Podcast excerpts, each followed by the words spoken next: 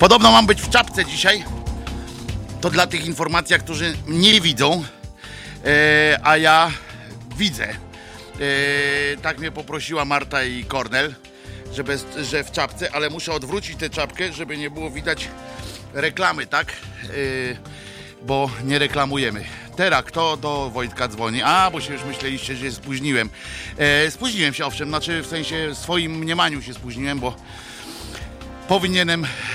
powinienem być wcześniej, żeby oddychać trochę głęboko oddychać, ale za to przebiegłem się, więc możemy powiedzieć, że Wojtek po prostu jest na zdrowie. Anarchistyczna sekcja pisze, że na kaszkiecie reklamy nie ma. No tak, ale ja nie wiedziałem, że dzisiaj taki Kornel z Martą wprowadzą taki dryl czapkowy, ale więc nie przyniosłem tej najładniejszej swojej czapki. No to co? To w takim razie możemy już skromnie, a złoto zaczynać. Wojtek Krzyżaniak! Głos szczerej słowiańskiej szydery w waszych uszach. Dzień 9, dzień października, 2020, godzina 10 z minutą. Widzicie, jak się ładnie wpasowałem? Kurczę, perfekcja normalnie mnie zabije kiedyś. Jestem sobie mistrzem. Pierwszy raz tak ładnie wyliczyłem cały ten proceder piękny z tą minutką. Witam, pozdrawiam redakcję, wszystkich słuchaczy. Jaką redakcję? Tutaj ja siadam się z Cinkiem. Wszyscy poszli do domu. Oczywiście, żeby się chować przed koronawirusem i słusznie zresztą.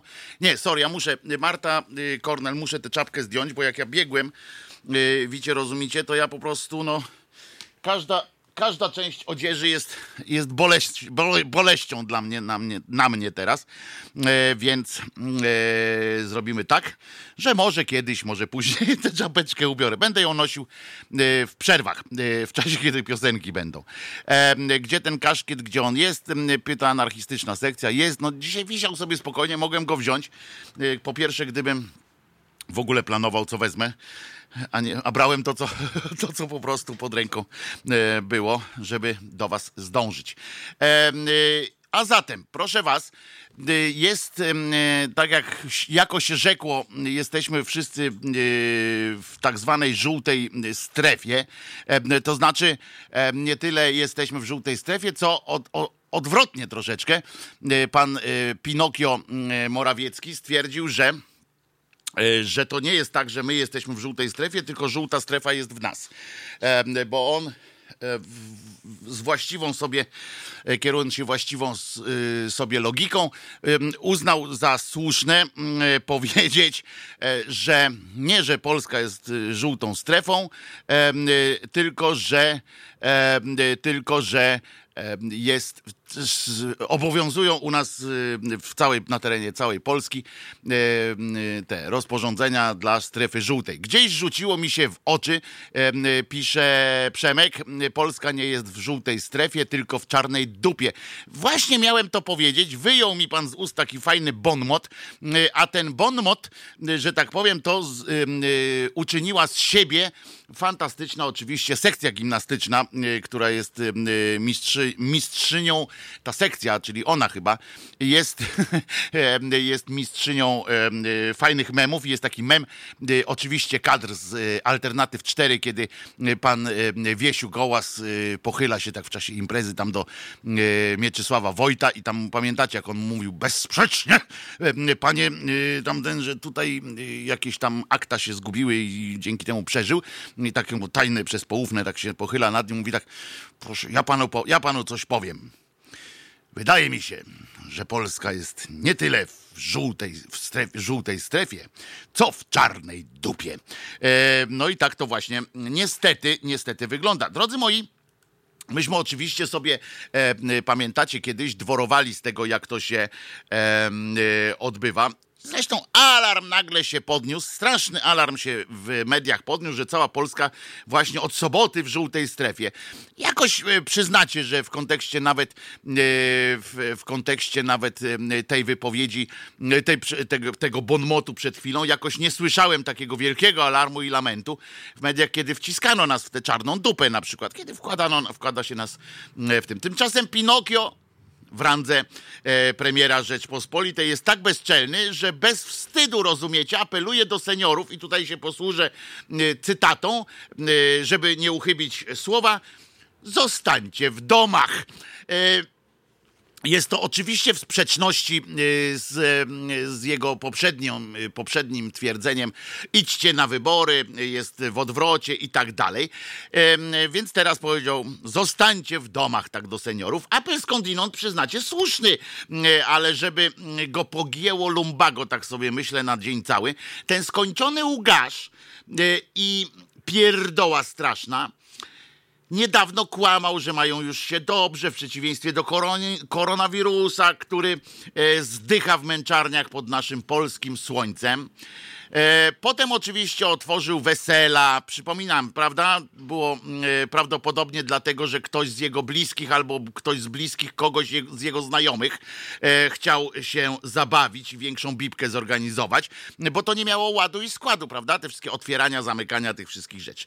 Kazał dzieci wysłać do szkół, ponieważ tak sobie pomyślał cymbał jeden, bo on w przewidywaniu jest trochę słaby, że jak dzieci pójdą do szkół, to rodzice pójdą do roboty i nie będzie trzeba im płacić tego postojowego, czy jak to się nazywa. I to jest taki wymyślił sobie powód.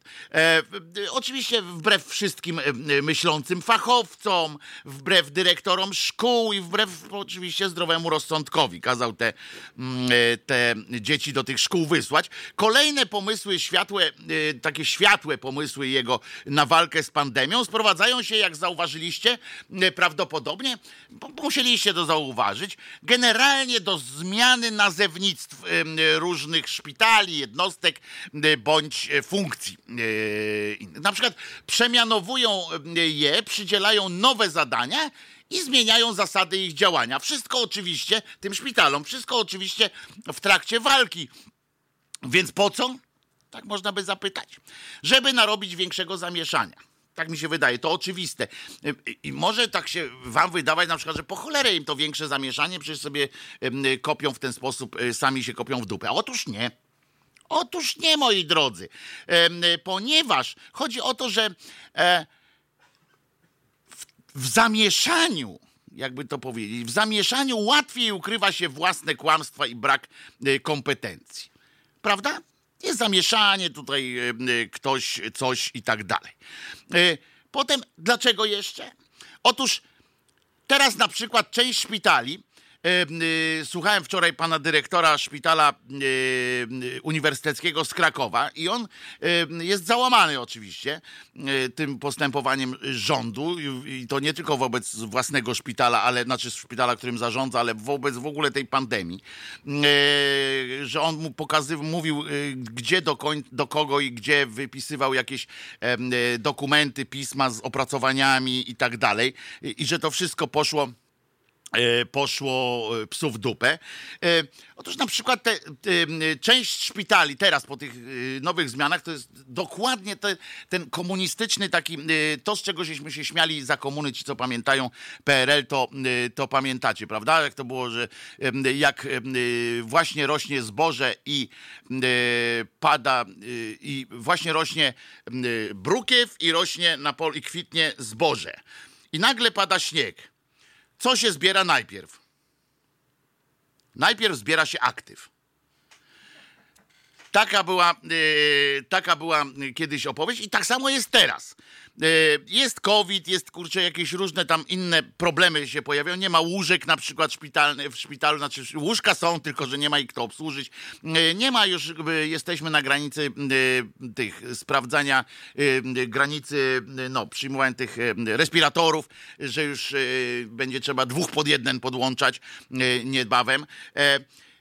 Ale co się na czym się skupia rząd? Na tym, żeby nazwać inaczej jakiś szpital. W związku z czym zebrali się w jakiejś takiej mądrej grupie i część szpitali cymbały zaszczyciły tytułami szpitali koordynacyjnych, które będą działać oczywiście na podobnej zasadzie do niegdysiejszych szpitali jednoimiennych.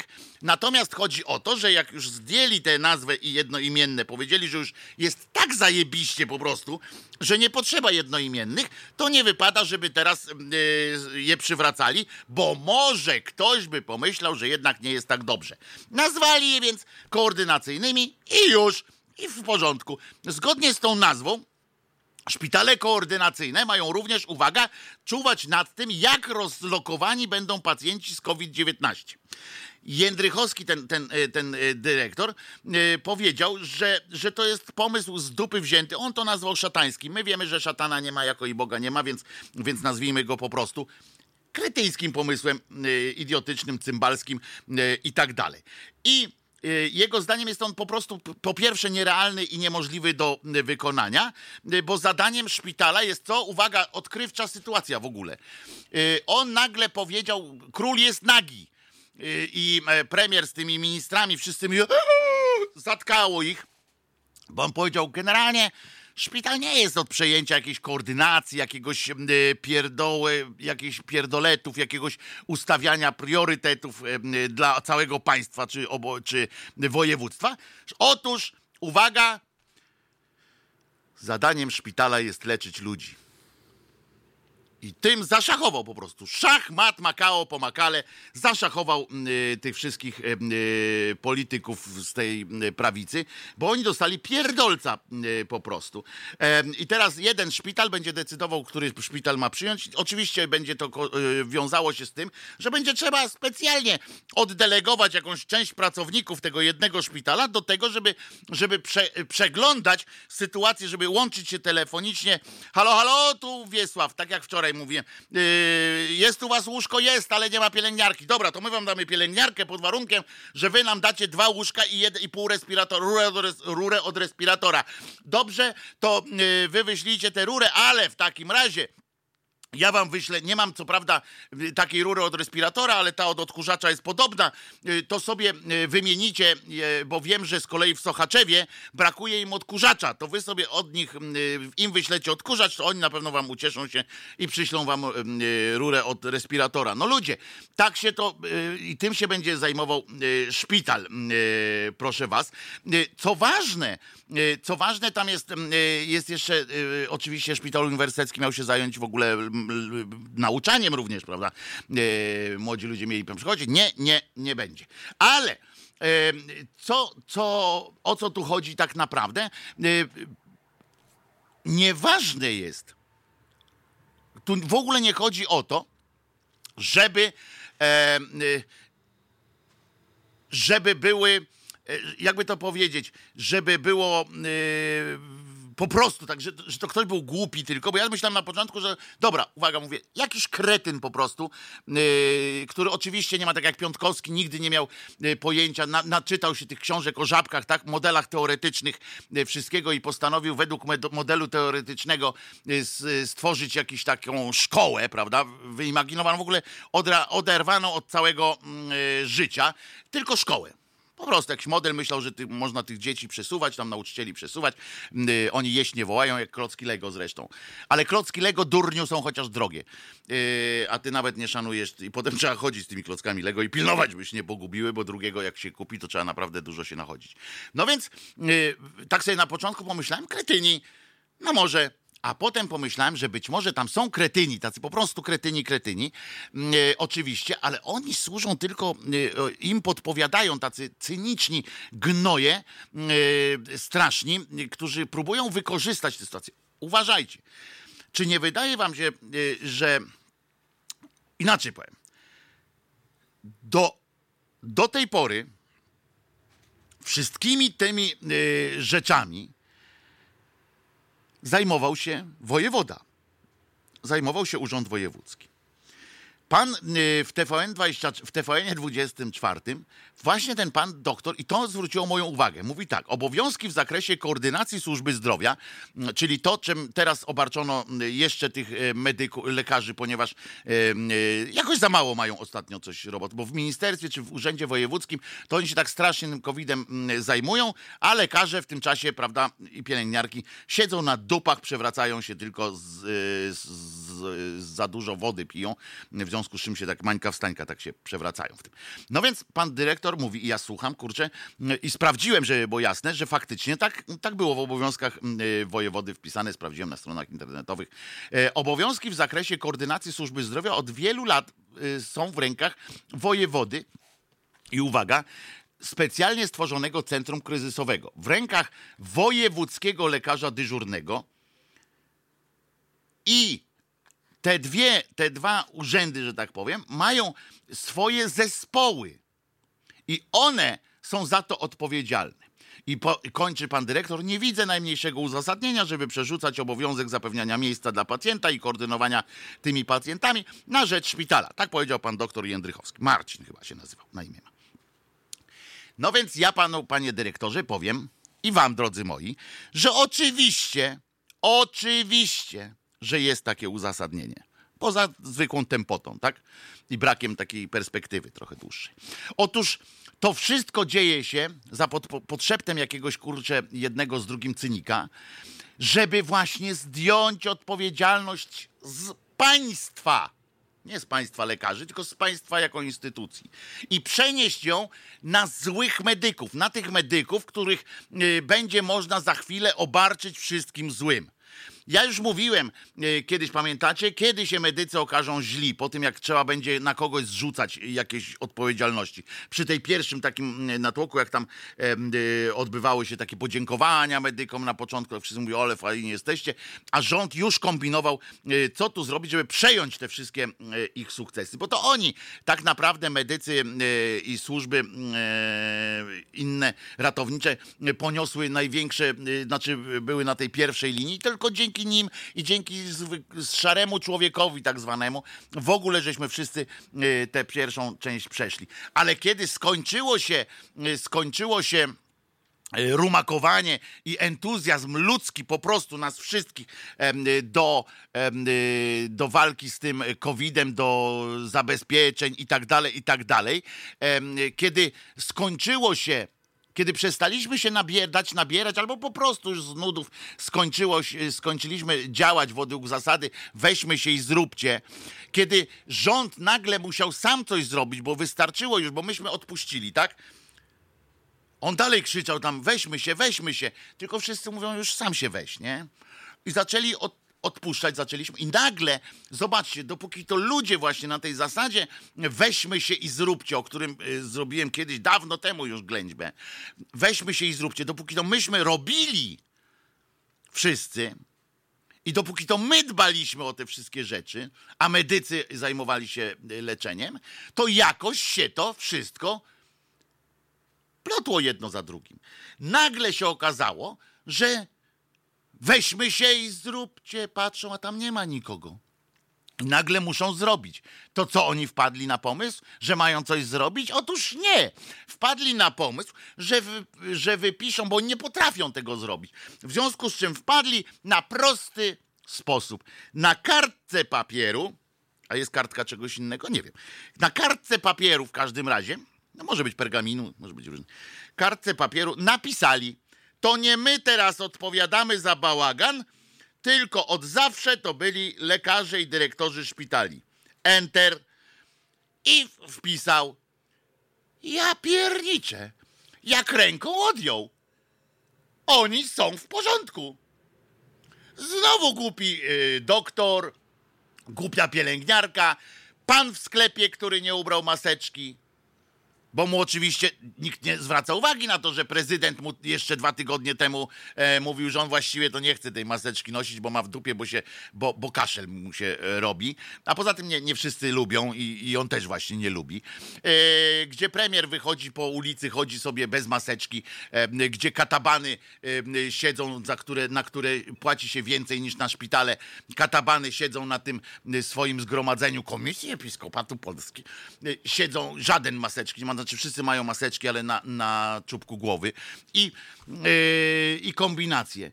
To oczywiście nie jest istotne, tak? To wszyscy ci źli, bo my napisaliśmy w ustawie, znaczy w jakiejś tam uchwale, to nie my jesteśmy sprawcami bałaganu. My chcieliśmy dobrze.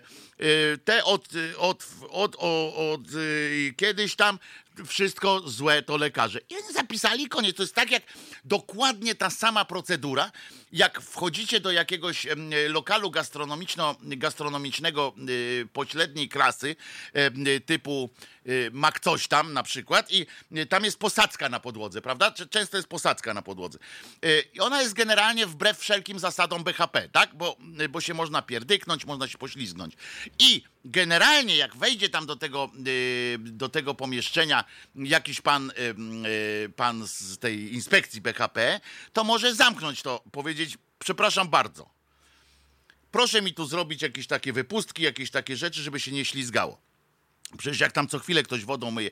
Tak samo jest zresztą w wielu innych tam przy basenach i tak dalej. Co się wtedy robi? O, myślałem, że usłyszałem jakby głosem wyobraźni, że komuś się zamarzyło, że się właśnie robi te wypustki, żeby tam było bezpiecznie. Nie. Są już nawet w produkcji przemysłowej, rozumiecie? Takie stędy to się nazywa, tak? Takie trójkąty rozkładane, na którym jest napisane: uwaga, ślisko. Tada! I jak wystawisz takiego stojaka, gdzie jest napisane: uwaga, ślisko, to ty jesteś kryty. Poważnie, w myśl polskiego prawa jesteś kryty, że nawet do sądu pójdziesz z tym Mac coś tam, powiesz: ja się tu wypierniczyłem, łbem pieprznąłem o posadzkę, mam haluny. No, jak pół biedy, jak jeszcze masz w halu na Matkę Boską, to jeszcze jakieś zyski, tak? Można z tego wycisnąć. Ale jak nie masz Matki Boskiej, tylko po prostu ci się coś tam wydarzyło, to oni ci mówią: trzeba było przeczytać tabliczkę. Spieprzaj, dziadu. Jedyne co, to możemy ci tego cheesebooksa dać na drogę, żebyś nie osłabł po drodze do domu z tego sądu. Taka jest prawda. I to samo zastosował teraz rząd. Nie dają rady. Wojewodów wybrali takich, że ze świecą większych debili szukać pewnie. Albo w każdym razie, może to i nawet mądrzy ludzie są, tylko że zupełnie nie w swoich dziedzinach. Znaczy, no to muszą być głupi, skoro się podjęli tego zadania. Ja takie na nich mówię, że są głupi, a to oni jeżdżą zagranicznymi samochodami i przynoszą im zagraniczną kawę do biureczka. A ja tutaj siedzę, nikt mi herbaty nie przyniósł, chociaż Cinek mi obiecał.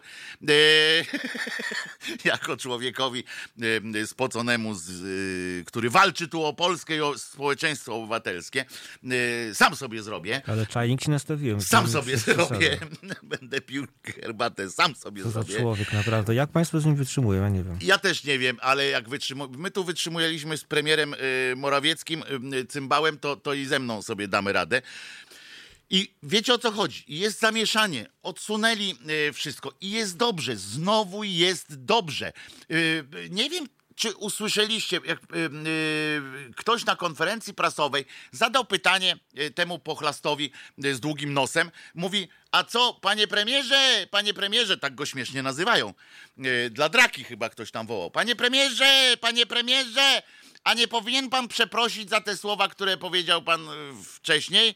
Na co on uciekł, nie? Znaczy powiedział, że nie. Serio, powiedział nie.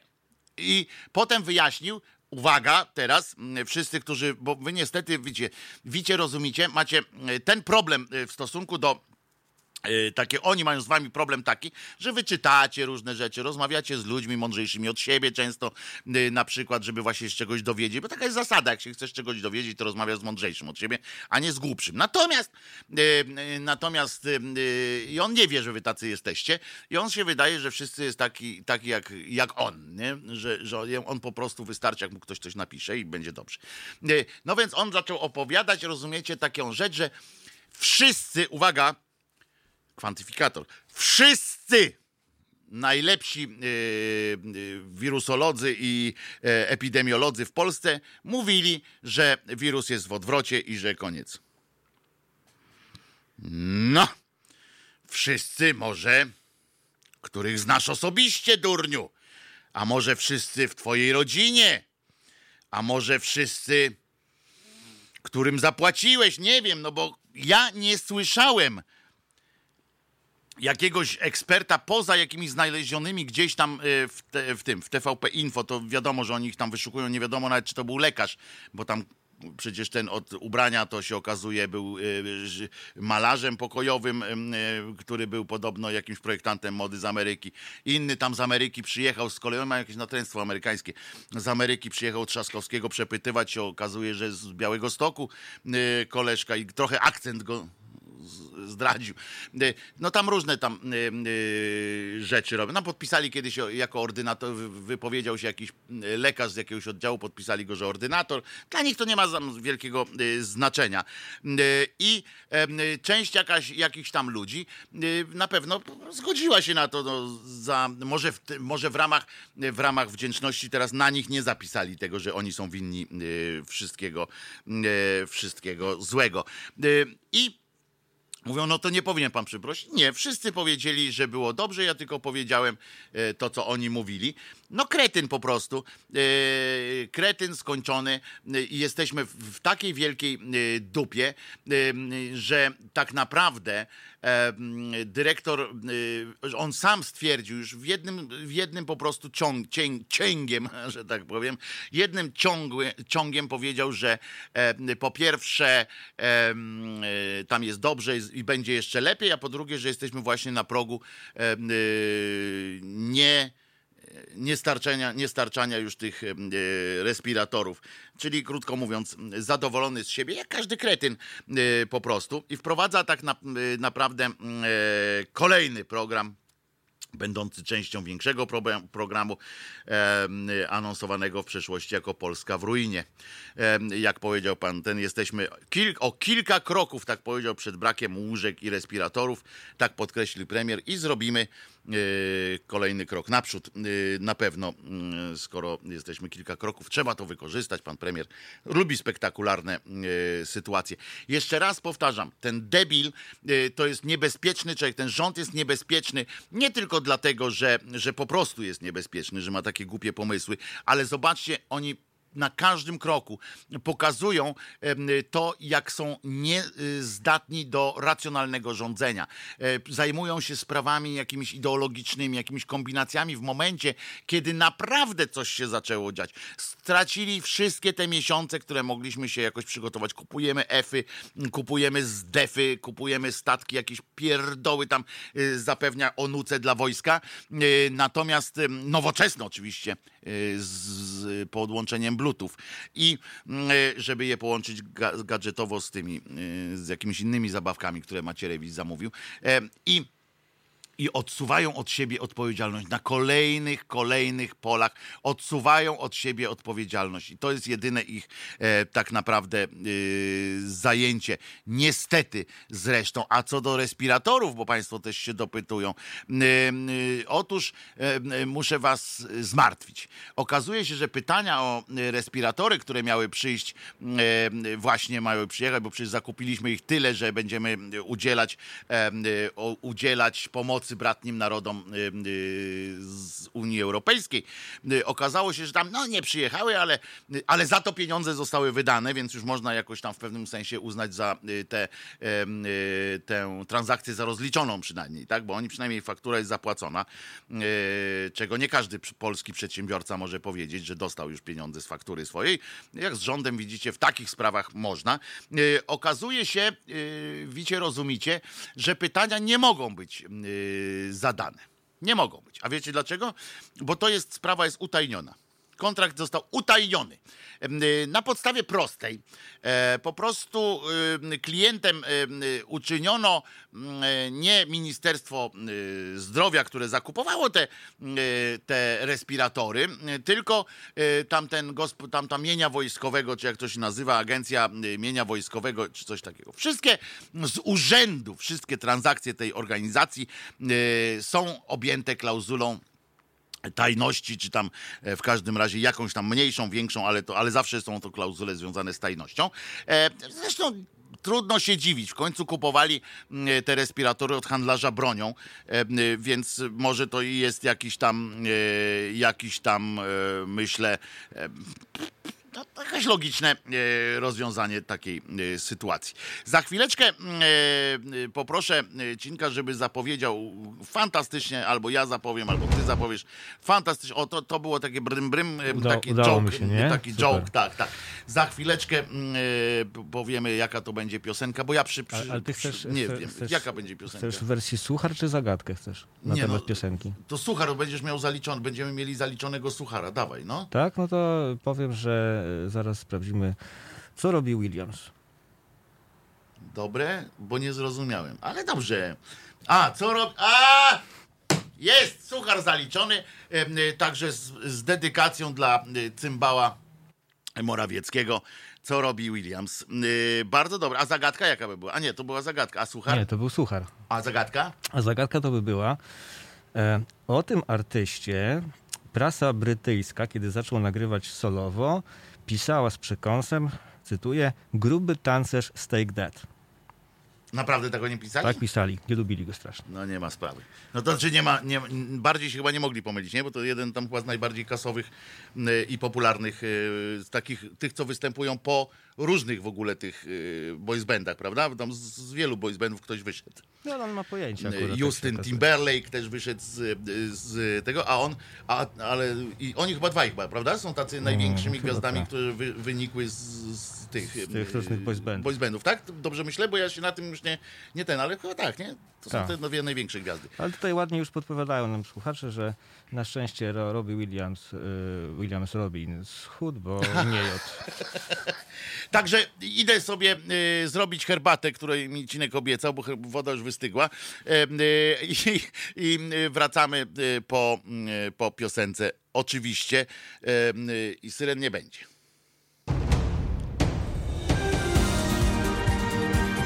Halo Radio. Gadamy i trochę gramy.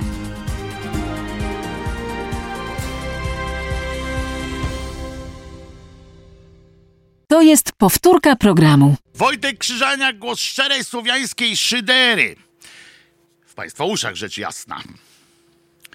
Rzadko zaczynam od ględźby, nie? Rzadko. Najpierw jest jakaś rozpędówka, jakieś coś tam przygotowuje się do powiedzenia wszystkim dzień dobry i tak dalej. A dzisiaj zacząłem od ględźby i dobrze, najpierw odpowiem Katarzynie. Panie Wojtku, daj pan ględźbę o coachingu. Dobrze, ale do tego się trzeba przygotować. To nie jest tak, że ja wam gadam ględźby, na które się nie przygotowuję. To jest często tak. Czasami jest grupa tematów, znaczy są rzeczy, o które wiem po prostu, bo wiem i mam do nich zawsze jakiś tam stosunek, czy mogę coś powiedzieć. Natomiast takie kwestie jak coaching, które są złożone, bo to nie jest tak, że to jest wszystko złe łew, czambuł i tak dalej, wymaga po prostu jakiegoś z szacunku dla was, drodzy moi, jakiegoś choćby pogłębionego researchu, sprawdzenia. Ja chcę po prostu, nie chcę wam gadać tak po prostu, żeby wesoło było, bo to jest też duża wartość, no ale to byśmy skończyli jak kabaret Neonówka lub inny, czyli byśmy byli po prostu albo Młodych Panów na przykład, czyli taka banda takich głupek, który wyszedł i po prostu sobie coś opowiada, dworuje na szybko. A tak nie powinno być, właśnie z szacunku dla was, moi drodzy. Ale przyznacie, że po prostu no, szlak mnie trafia, w związku z czym ta ględźba była też spowodowana, ta akurat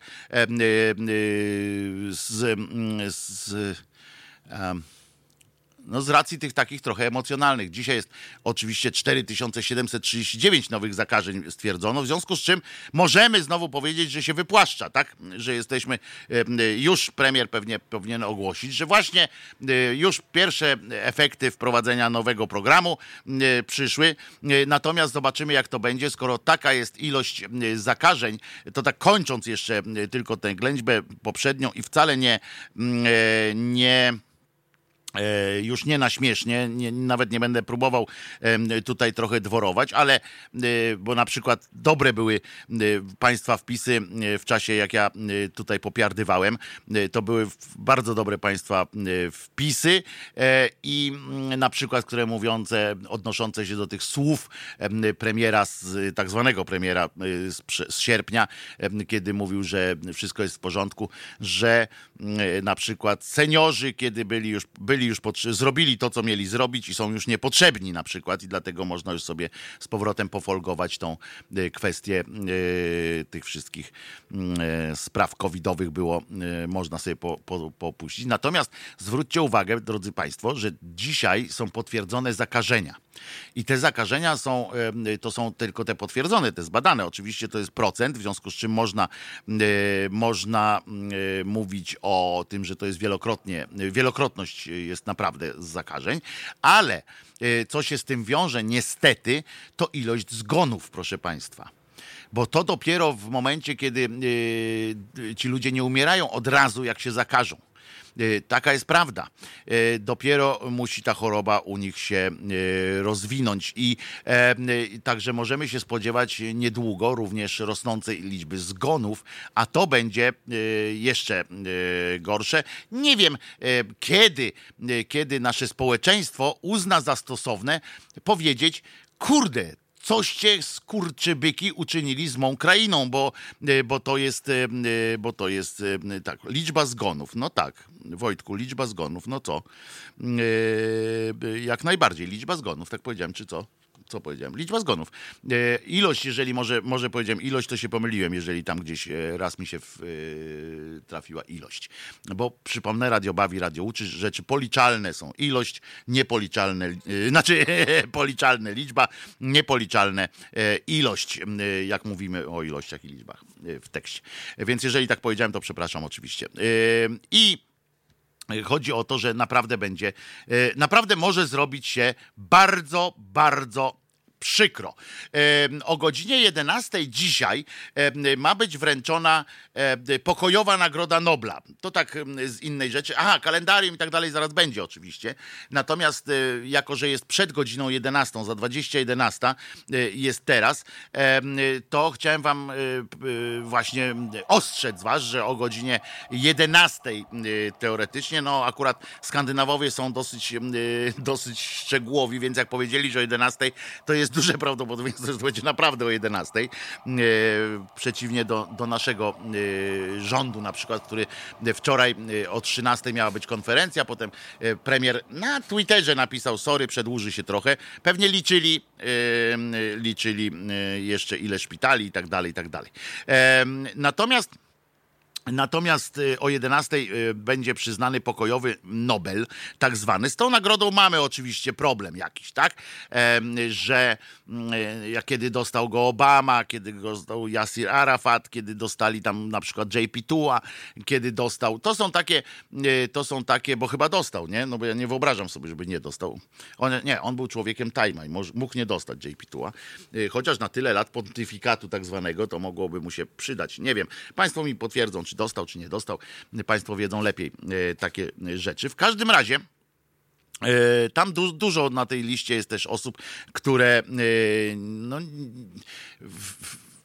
nie zawsze były takie kryształowe, jakby się mogło wydawać, zwłaszcza dla tych, wśród których oni żyli, bo nam się na przykład z tej perspektywy wielkiego świata tak zwanego wydaje, że pan z Etiopii, który dostał Nobla, że tam uspokoił Erytreę i w ogóle tam coś zrobił, no to jest za rewelacja. Natomiast jak pójdzie człowiek tam zapyta, jak tam się działo, jak tam zajrzy trochę, odsłoni trochę zasłonkę, to nagle się okazuje, że tam trupów było dużo i niekoniecznie były przyjemności. Ale to mówię, no trudno. Ta nagroda ma duże znaczenie, wielkie znaczenie, również dlatego, że wywołuje jakąś dyskusję i to jest bardzo ważne. Kto może dostać w tym roku? Podobno, ja sprawdziłem, kto jest na tej krótkiej liście tych kandydatów do Nobla. Pewnie mógłby dostać go ktoś z tak zwanej Europy wschodniej dawnej, środkowo-wschodniej, żeby podeprzeć walkę o demokrację i tak dalej, jeżeli by to miał być taki sygnał. Na tej liście, ale tutaj kogo? No komu z tej Europy Wschodniej komu dać? No nie ma komu. Jest ewentualnie pani Cichanouska, której można by dać, ale to z drugiej strony za chwilę się okaże, że ktoś jej wyciągnie z papierów jakieś coś, mało o niej wiedzą. Ale tak, no Białorusi, albo na przykład w ogóle jakaś tam organizacja białoruska, czy coś takiego, to byłoby dobry sygnał. Jakby Białorusini dostali takie ładne, fajne wsparcie. Już nie mówię o pieniądzach, które za tym idą, ale jakby dostali takie wsparcie, byłoby to, no według mnie byłoby to takim fajnym sygnałem wspierającym taką sytuację i ja bym nie miał nic przeciwko temu. Natomiast na tej krótkiej liście na razie są oczywiście panienka, to się kiedyś mówiło przed wojną, oczywiście nastolatka Greta Thunberg, czyli how dare you za walkę o lepszy klimat. Potem, co tam, Nawalny, ten, który to przypominam, ten opozycjonista z Rosji, który dostał, któremu przydzielono dawkę Nowiczoka i ledwo się wykaraskał, uciekł po prostu kostusze spod noża. Kto jeszcze jest na takiej short liście? Jest na przykład premier Nowej Zelandii, pani Jacinda jest, chyba tak się to wymawia, Ardern. Ona była już nominowana w ubiegłym roku za stanowczą i pełną wyczucia reakcję na zamach w Christchurch. Pamiętacie, że to był Nowa Zelandia, to jest taki kraj, który jest generalnie krajem bardzo spokojnym i ludzie są uśmiechnięci. Mój kolega kiedyś tam spędzał co najmniej 5 miesięcy w roku. On był biegaczem i mówi, że nigdzie, po prostu tam jest podobno znakomity klimat do biegania. On był takim biegaczem długodystansowcem i mówi, że nigdzie, że tam się zachwycił tą Nową Zelandią, nie tyle Nową Zelandią, która też jest piękna oczywiście, ale ludźmi, którzy tam są uśmiechnięci, życzliwi i dlatego zawsze, jak u nas tutaj te zimowe takie nastawały czasy, jesienno-zimowe, to on jeździł do Nowej Zelandii, był zachwycony, a oni byli zachwyceni nim i zawsze biegał, mało tego, biegał odcinek w dresie z napisem Polska i to było jego wkład w szerzenie. Oczywiście, a właśnie, a propos Polska, Iga Świątek wygrała swój półfinał i to wygrała w takim, Roland Garrosa, tenisistka młoda, 19 lat, wygrała w takim stylu, że po prostu rozjechała tę Argentynkę z europejskim nazwiskiem, po prostu zmiażdżyła ją, fantastycznie, pewność siebie, która tryskała, to jakbym widział normalnie takiego zawodowca, który już tam 10 lat co najmniej w pierwszej dziesiątce na tym stoi, w tych rankingach, po prostu nauczycielka, profesorka w 2 setach i znowu nie wyszła powyżej godziny 10. Wszystkie mecze na tym turnieju najdłużej godzina 10 rozwala. W sobotę ten jest mecz finałowy. Nie pamiętam, o której, sprawdzę i wam powiem, albo wy sprawdzicie. Ja wam powiem, znaczy powiem wszystkim tym, którzy nie mają dostępu do czata naszego, o której godzinie będzie w sobotę ten mecz. Co ważne, ten mecz jest do oglądania dla wszystkich, ponieważ będzie dostępny w otwartym głównym TVN-ie. Zresztą półfinał też TVN puścił. To dzięki temu, że TVN i Eurosport, który ma tam swoich tych, to jest jedna grupa medialna, Discovery zresztą się to nazywa, w związku z czym tak będzie ten finał. Trzymajmy kciuki za Igę Świątek. Mało tego, dziś o 15:00, w sobotę o 15:00 walczymy w finał. Wszyscy walczymy, tak jak skakaliśmy razem z Małyszem, tak jak wygrywaliśmy razem z panią, jak się nazywała ta poprzednia tenisistka, taka co poszła na emeryturę już, nasza Aga, Agnieszka Radwańska, tak jest. Nasza Aga, jak wygrywała różne rzeczy, to myśmy wszyscy z nią wygrywali, jak Lewandowski strzela karnego, to my z nim strzelamy. No chyba, że nie strzeli, to wtedy już nie jest nasz. I mam nadzieję, że będziemy się cieszyli z panią Igą Świątek. To tak na marginesie tych wszystkich nobli, bo ona w naszego polskiego nobla powinna dostać. A, pan Zmarzlik jeszcze został tym mistrzem świata w tym powożeniu na żużlu. To też wszyscy z nim jechali i tak dalej. A dziś o godzinie 12:30 chciałem wam powiedzieć, że pani Iga Świątek, jeżeli chcecie grać i macie takie natręctwo, żeby skończyć wcześniej słuchanie Krzyżaniaka, to 12:30, ale tego nie wiem, czy będzie w TVN, ale może, na pewno w Eurosporcie, będzie półfinał debla z udziałem pani Igi Świątek, ponieważ w deblu też rozwalają wszystkich. Pani Iga Świątek idzie tam potem po prostu w tym Roland Garrosie jak po swoje, po prostu jak dzik w żołędzie tam wpadła i rozpiera się tymi łokciami. Bardzo dobrze zresztą. No ale wracając do tej nobli, które mają być rozdane, no to oczywiście pani właśnie tam w Christchurch, przypominam, tam doszło do tragedii. Pierwszy od bardzo dawna atak terrorystyczny, zabijanie i tak dalej. I pani Ardern, ona się chyba tak nazywa w ogóle, zachowała się po mistrzowsku po prostu, stoicki spokój, nawoływanie, właśnie praca nad tym, żeby to nie prowadziło do jakiejkolwiek eskalacji i tak dalej. Są też oczywiście pomysły, żeby jakaś organizacja dostała, bo Nagrodę Nobla może dostać również jakaś organizacja. Z tą Białorusią jest niestety tak, że oni tam nie mają organizacji, znaczy stety i niestety, tak, bo nie ma tam jednej jakiejś wiodącej organizacji, która stoi za tym, za tą próbą naprawy tego kraju i odzyskania niepodległości, zwłaszcza od pana Łukaszenki. I niestety nie ma takiej organizacji, którą można było honorować, tak mi się wydaje, ale z drugiej strony na szczęście, bo nie stoi za tym żadna organizacja, która potem może to wszystko spieprzyć, jak to zwykle bywa. Więc jeżeli już, to myślę, że pani Ciechanowska tutaj jest na jakiejś tam pozycji, w której może być, chociaż z drugiej strony na pewno się martwią, co ona zrobi z tymi pieniędzmi. Pani Aleksandra, wita wszystkich, zaspała na szyderę, koniec świata. Chcę pani powiedzieć, że w pierwszej od razu o 10:00 ruszyłem z wielką ględźbą, więc jak pani może, to potem sobie na naszej stronie www.pod.co/. Halo Radio, można oczywiście będzie podcasty posłuchać, albo na Facebooku na przykład, tam się fajne filmy się wyświetlają, każda audycja jest jako osobny filmik, więc, a jesteśmy na Facebooku, prawda, Cinek? Jesteśmy, weszło wszystko, bo to czasami nie wchodzi, więc wolałem zapytać, więc można sobie też pierwsze pół godzinki wkurzonego Krzyżaniaka, zadyszany, ale wkurzony, można sobie posłuchać. No i wracając jeszcze raz kolejny raz wracając z uporem godnym pewnie lepszej sprawy, bo to nie ja dostanę tego Nobla, a to jest milion dobry w dobrej walucie. To może by się parę rzeczy by się przydało z nimi zrobić. Niestety pani Cichanowska nawet nie jest wysoko w rankingach tych, jak oni się nazywają, skoro tam gdzieś buchmacherów gdzieś tam obstawia. Niestety nie jest wysoko. Oni coś tam zawsze potrafią wymyślić. Natomiast są organizacje, które mogą też dostać.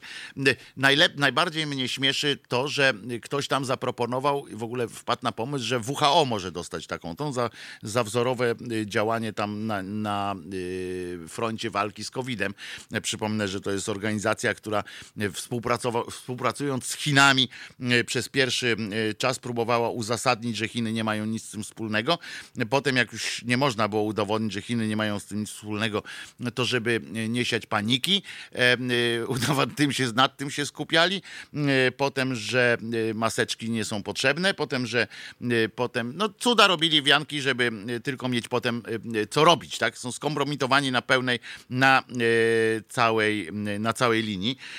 Niestety zresztą. No ale są takie organizacje jak powiem tak, jest teraz bardzo mocny czas dla mediów na świecie. Media nie wytrzymują tej presji, tego ciężaru obowiązku. Niestety idą w komerchę, idą w taką straszną atencjuszostwo takie, że zwracają tylko uwagę clickbaity i tak dalej.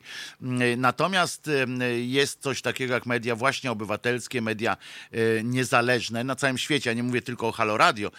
Chodzi mi o takie organizacje, które się tym zajmują i dzięki nim na przykład to widać po tym, że najsilniejsze one są w Ameryce, w Europie i tutaj jest największa też kontrola nad rządem. Niestety media te takie opłacane, normalnie płacone, biznesowe media coraz mniej spełniają swojego obowiązku, tak mi się wydaje, zajmują się sobą.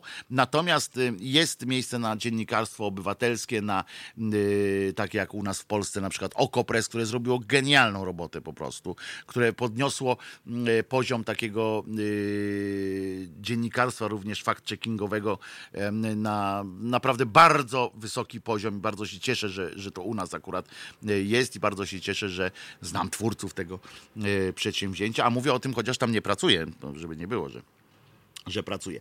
W każdym razie są takie organizacje jak Komitet Ochrony Dziennikarzy na przykład i on jest faworytem podobno w tym rankingu, jeśli chodzi o organizację, bo to jest firma, która się zajmuje właśnie opieką nad dziennikarzami, którzy wykonując swoją robotę gdzieś popadli w jakieś problemy na świecie. Reporterzy bez granic, to niezmiennie oni są nominowani od chyba dziesiątek lat, od czasu jak tylko powstała ta organizacja, to oni są nominowani. Są też Lekarze Bez Granic, a Lekarze Bez Granic już dostali, natomiast Reporterzy Bez Granic jeszcze nie.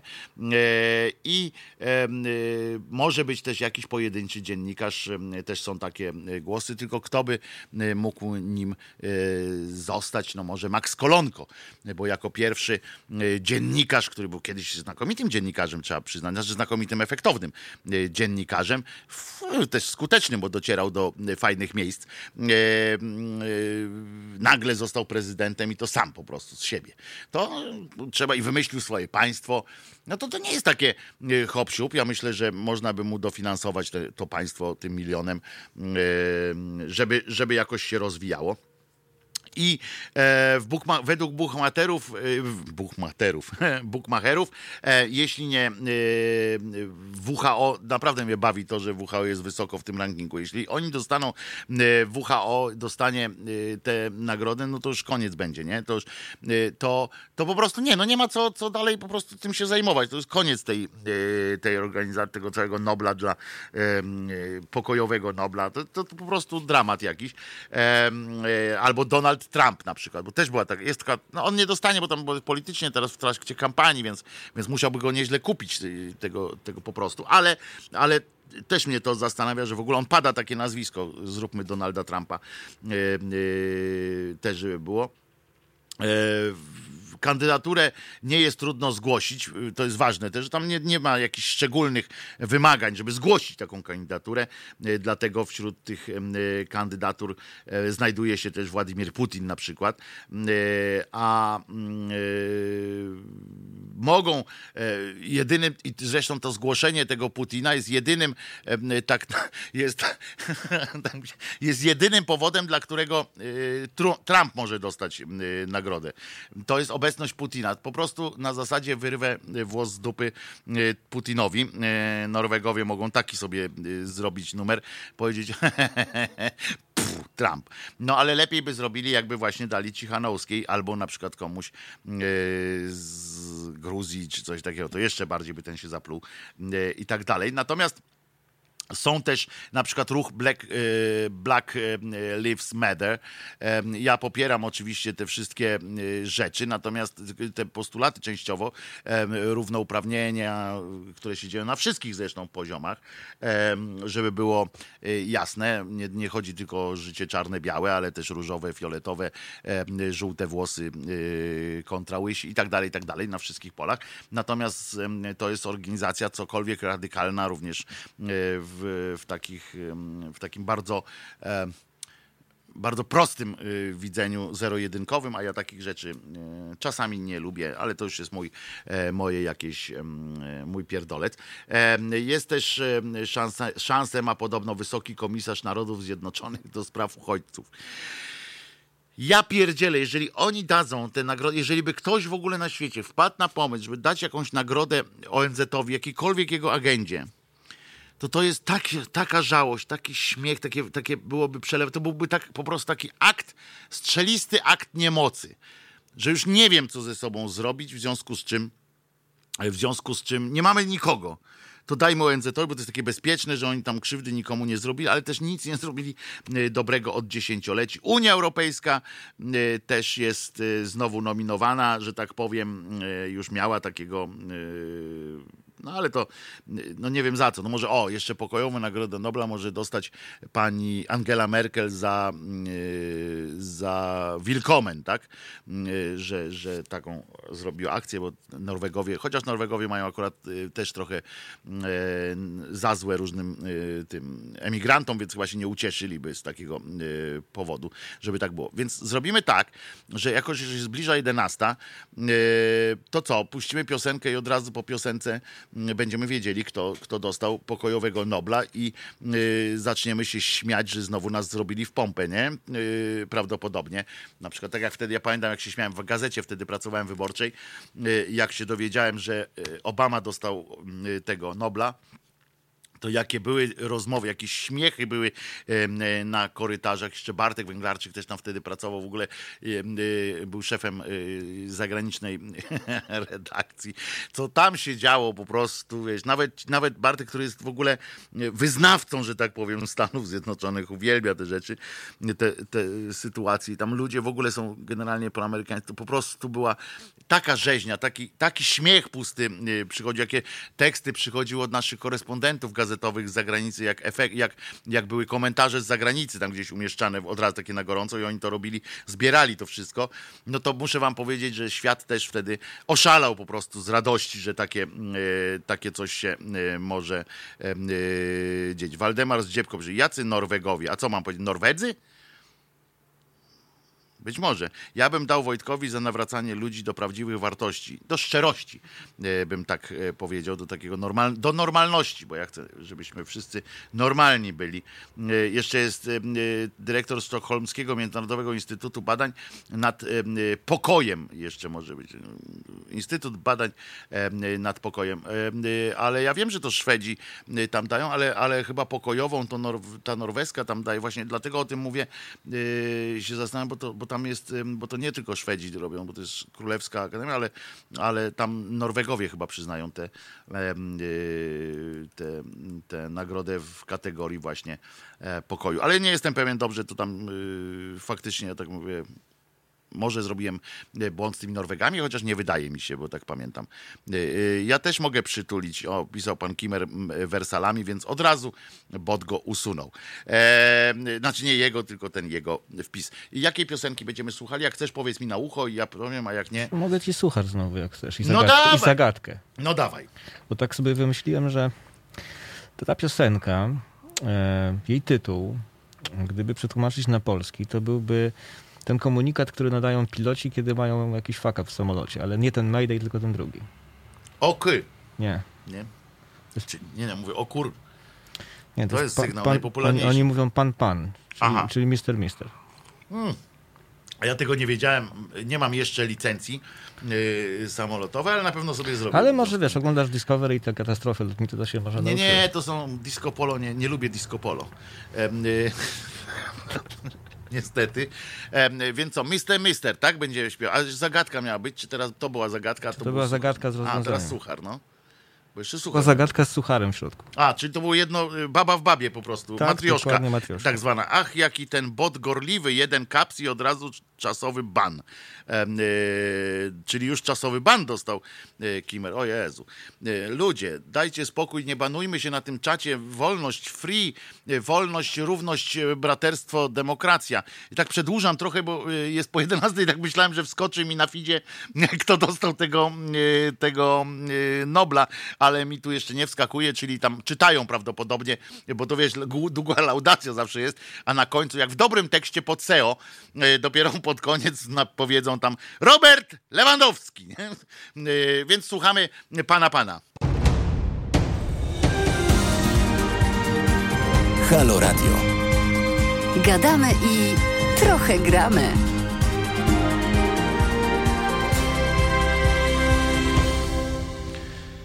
Tu dostałem sygnał jeszcze, ale to za chwilę. Najpierw muszę mordę rozedrzeć. Wojtek Krzyżania, głos szczerej, słowiańskiej szydery w państwa cokolwiek spracowanych uszach. Oto dostałem sygnał jeszcze o sportowym wyczynie, bo jeszcze dzisiaj o 20:15 podobno jest Super Puchar Polski. No, w kontekście, no wiem, że to brzmi trochę oksymoron, Super Puchar jakichś tam polskich drużyn piłkarskich, ale gra Legia z Krakowią i tak podobno było. Tak podobno będzie dzisiaj o 20:15. Natomiast znamy już tego noblistę w kategorii pokój na świecie. Światowy Program Żywnościowy. Tak dostał. Taka organizacja. Zdobyła pokojową Nagrodę Nobla za 2000. To jest agencja ONZ-u. No. No tośmy pogadali, nie? O starych Polakach. Ja pierdzielę, no przecież to osłabia naprawdę, znakiem tego nie mieli po prostu komu dać, tak? Nie mieli komu dać, nie, okazało się, że po prostu nie ma jakiegoś silnego kandydata, ktoś tam pewnie gadali o tej Cichanowskiej, ale coś tam pewnie zaśmierdziało, że może nie chcą, może ktoś tam zaingerował jakiś rząd, czy ktoś, że lepiej nie ruszajmy tego, bo to im zrobi gorzej, bo to jest jakieś polityczne tam oczywiście. No, ta organizacja oczywiście, no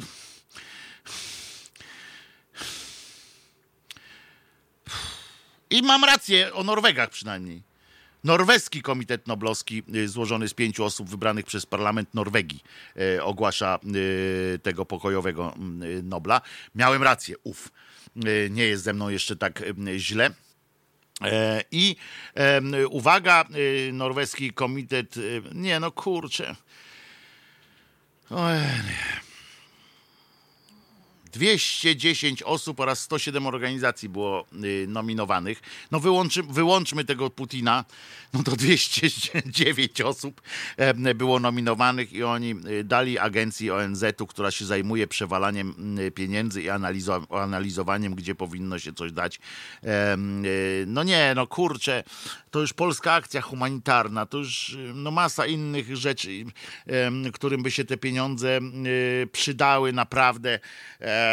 Jestem zażenowany znowu. Znaczy no fajnie, że oni, a nie jakaś tam polityczna organizacja, tak, że znowu tam walki ze złem czy coś takiego, ale znowu jakiś taki, to jest taki bezpieczny wybór, no bo to jest właśnie takie coś, żeby świat był lepszym miejscem, damy to, no dobra, to nawet nie będziemy o tym, nawet nie będę o tym ględźbił, bo to nie ma tak zwanego sensu, cokolwiek bym powiedział, to będzie głupie.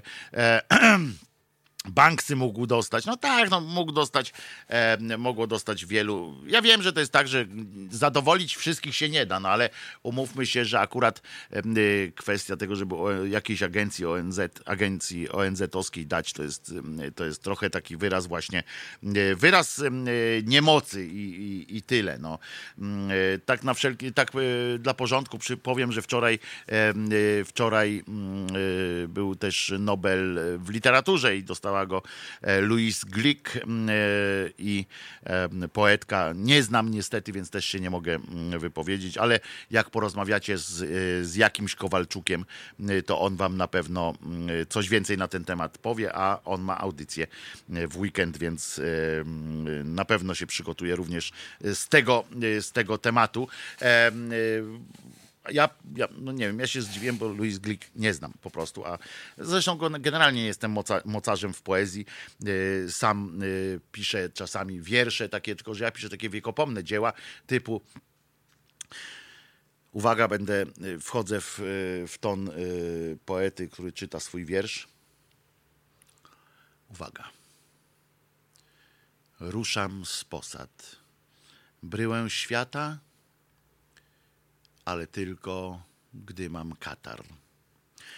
No to taki właśnie. To chyba nie jest to jakieś takie noblowskie wydarzenie.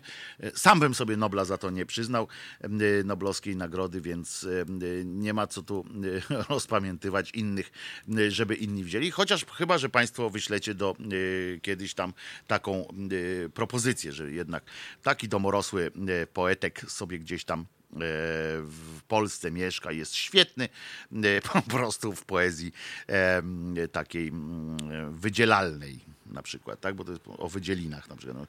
Mogę, na przykład możemy jako wiersz uznać piosenkę o gilach na przykład.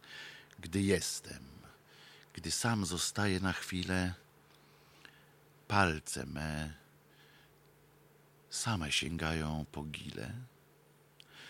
To jest początek tej fantastycznego wiersza, możemy to wiersz. Jako erotyk, w erotykach jestem po prostu, jak widzę, świetny. Słuchajcie, jeszcze teraz mogę wam powiedzieć, bo już wiemy, kto dostał pokojową Noblę. To ja wam powiem, że myśmy, tak czasami się tu naśmiewam, trochę podśmiechuję się z cudów różnych i z różnych halunów, a tymczasem, kurdła, to działa. Proszę was, to bardzo... No, ten kaszel trochę, kurczę. Bardzo działa, muszę wam powiedzieć.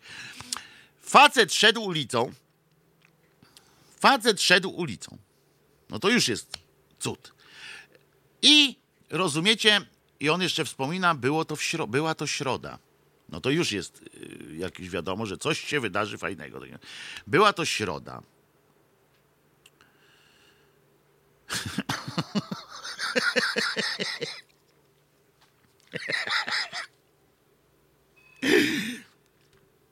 Może ja herbaty się napiję, bo to wymaga... Nie może być suchości w garnie. Trafiłem oczywiście na kolejne świadectwo.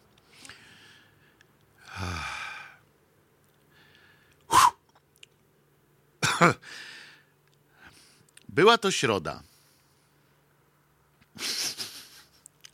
Dzień Matki Bożej Nieustającej Pomocy.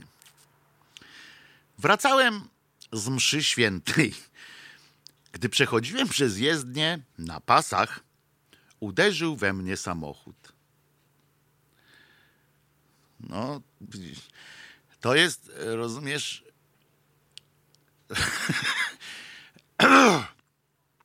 To jest opowieść o cudzie. Się nie śmiej, Cinek, bo pan, żeby było jasne, zresztą zrozumiecie dalej, pan tego uderzenia nie podczytał sobie, że za ten sygnał na przykład, że akurat z mszy wracał i samochód go pieprznął na pasach, więc to nie było jakoś tam szczególnie dla niego warte zainteresowania, że dlaczego ten samochód. No ale dobra, jechał z dużą prędkością. I teraz tak, przeleciałem kilkanaście metrów. To już jest cud, bo chcę powiedzieć, że my w potocznej mowie mówimy oczywiście o przelecieniu i tak dalej, przeleceniu gdzieś tam, natomiast generalnie lata się, to jest, jak się lata, to jest to czynność, a nie to, że na przykład kamień nie lata, tak? Kamień został rzucony i przemieszcza się w tym, ale to nie jest latanie. Jakby rozpostarł nagle kamień skrzydła i zaczął sterować, to byłoby, że leci, albo byłby napędzony, to by leciał. Tak naprawdę to się trochę inaczej tam. Ale on leciał, więc może miał wyobrażenie jakiegoś właśnie już tego, że go uskrzydliło. Dobra. O Jezu, przepraszam, bo naprawdę to jest dobra opowieść. Dobra, teraz jechał z dużą prędkością, przeleciałem kilkanaście metrów. No to musiał naprawdę popylać. Nie pamiętam chwili uderzenia, ale gdy już leżałem na jezdni, nie mogąc się ruszyć, myślałem, że jestem cały połamany. No to logicznie jeszcze łapał tam. Mimo to czułem w sobie spokój. Muszę panu powiedzieć, panie, przepraszam, to jest pan Rafał. Panie Rafale, że to nawet jest dosyć powszechne, wbrew pozorom. Ale uwaga, podczas gdy leciałem, wypadł mi z kieszeni różaniec. Leżał na szosie. Brat go znalazł, jak już mnie zabrali. Lekarz z pogotowia zbadał mnie, sprawdził, czy ruszam palcami i powiedział, że miałem duże szczęście.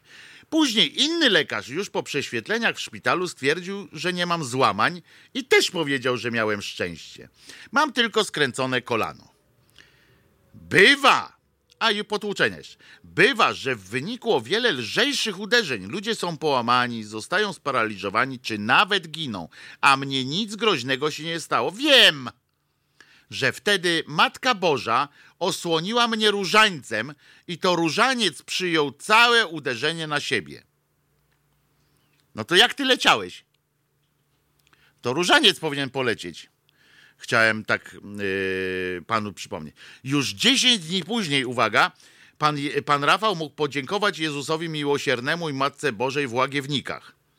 Bo tam umówili się na spotkanie, bo gdzie indziej by nie mógł, bo Jezus wiadomo, że mieszka, akurat tam pomieszkuje okresowo, zwrotnie, może akurat tam był wtedy na tym, miał napisane w Łagiewnikach. Generalnie z mamą przyjechał. To trochę dziwne, żeby stary facet z matką na pielgrzymki chodził i tak dalej. No, ale poszedł, no, tam z matką. No więc był moment podczas tej pielgrzymki, kiedy myślałem, że nie dam rady i zostanę w autobusie. No to pielgrzymkę, żeś odbył.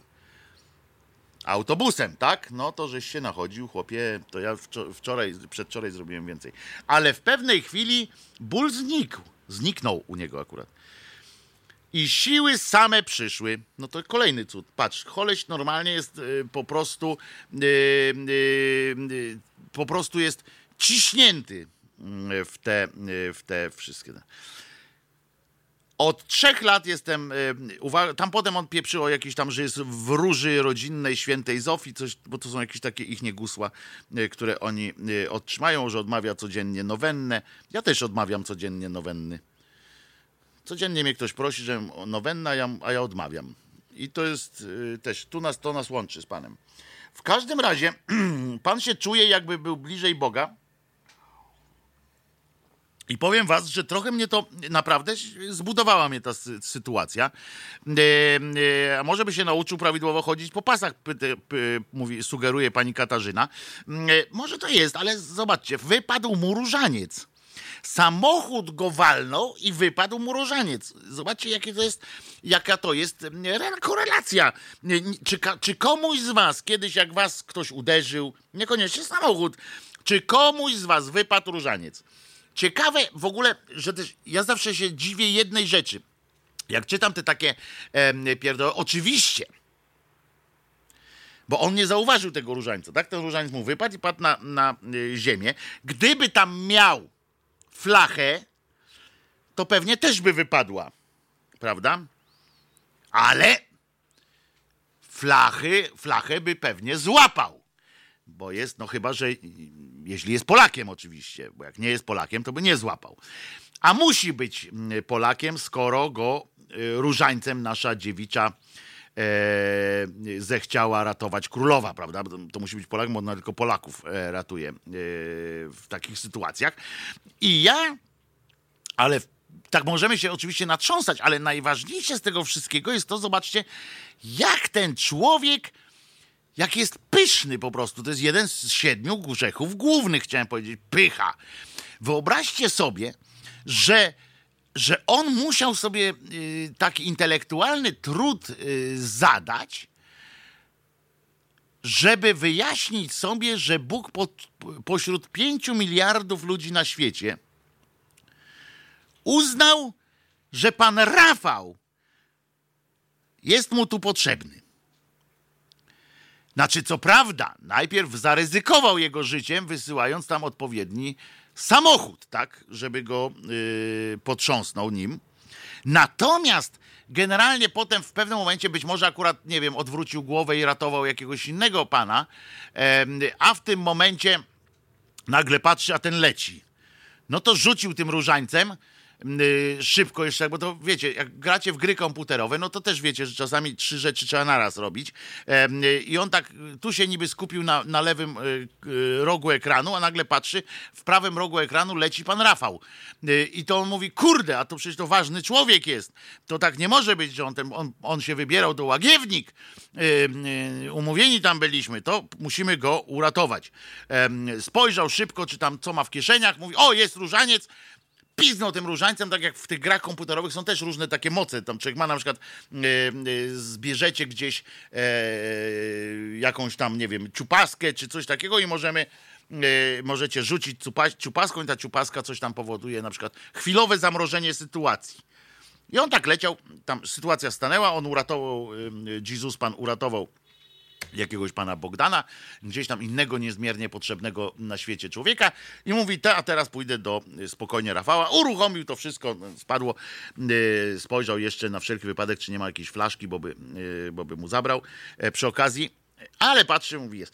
I zobaczcie teraz, jak trzeba mieć głęboko nasrane w głowie. Jak głęboko trzeba mieć nasrane w głowie, kiedy i tak patrzysz sobie, pierwsza myśl moja myśl pierwsza byłaby taka, nie wiem jak u was jest, ale moja myśl pierwsza byłaby taka, jakby mnie ktoś uratował nagle, jakbym zobaczył faktycznie, i to zobaczyłbym tak, ludzie mają haluny, ale jakbym zobaczył tak w postaci nawet haluna, bo przecież wiadomo, że tam nie, jak taki Bóg na przykład mnie wyciąga ze studni, tak, za włosy, jak wpadłem do studni, nie ma ratunku, koniec, nie, to on wyciąga mnie za te włosy i stawia, to pierwsza myśl, którą ja nie bowiem, żebym zaraz do tego Boga mówił, ty wrzuć mnie z powrotem, nie o to chodzi. Ale myśl, którą miałbym w głowie, to miałbym taką, ja mówię, co ty jesteś za cymbał, Bogu? Tam na onkologii jakieś dzieci jęczą, gdzieś umierają, w mękach, gdzieś jakieś w Korei biedne jakieś chłopaki. Tam komuś strzelają w głowę albo urywają paluchy, doprowadzając do jakiegoś tego, a ty przyszedłeś jakiegoś grubasa wyciągać ze studni, bo co? No bo niezbadane są wyroki i tak dalej, bo ma na mnie plan jakiś, bo to jest też dobry zawsze moment, że Bóg ma jakiś plan. I ciekawy ten plan Boga, według kierowany do pana Rafała był taki, żeby pan Rafał mógł do Łagiewnik pojechać. To ja bym powiedział, co to za...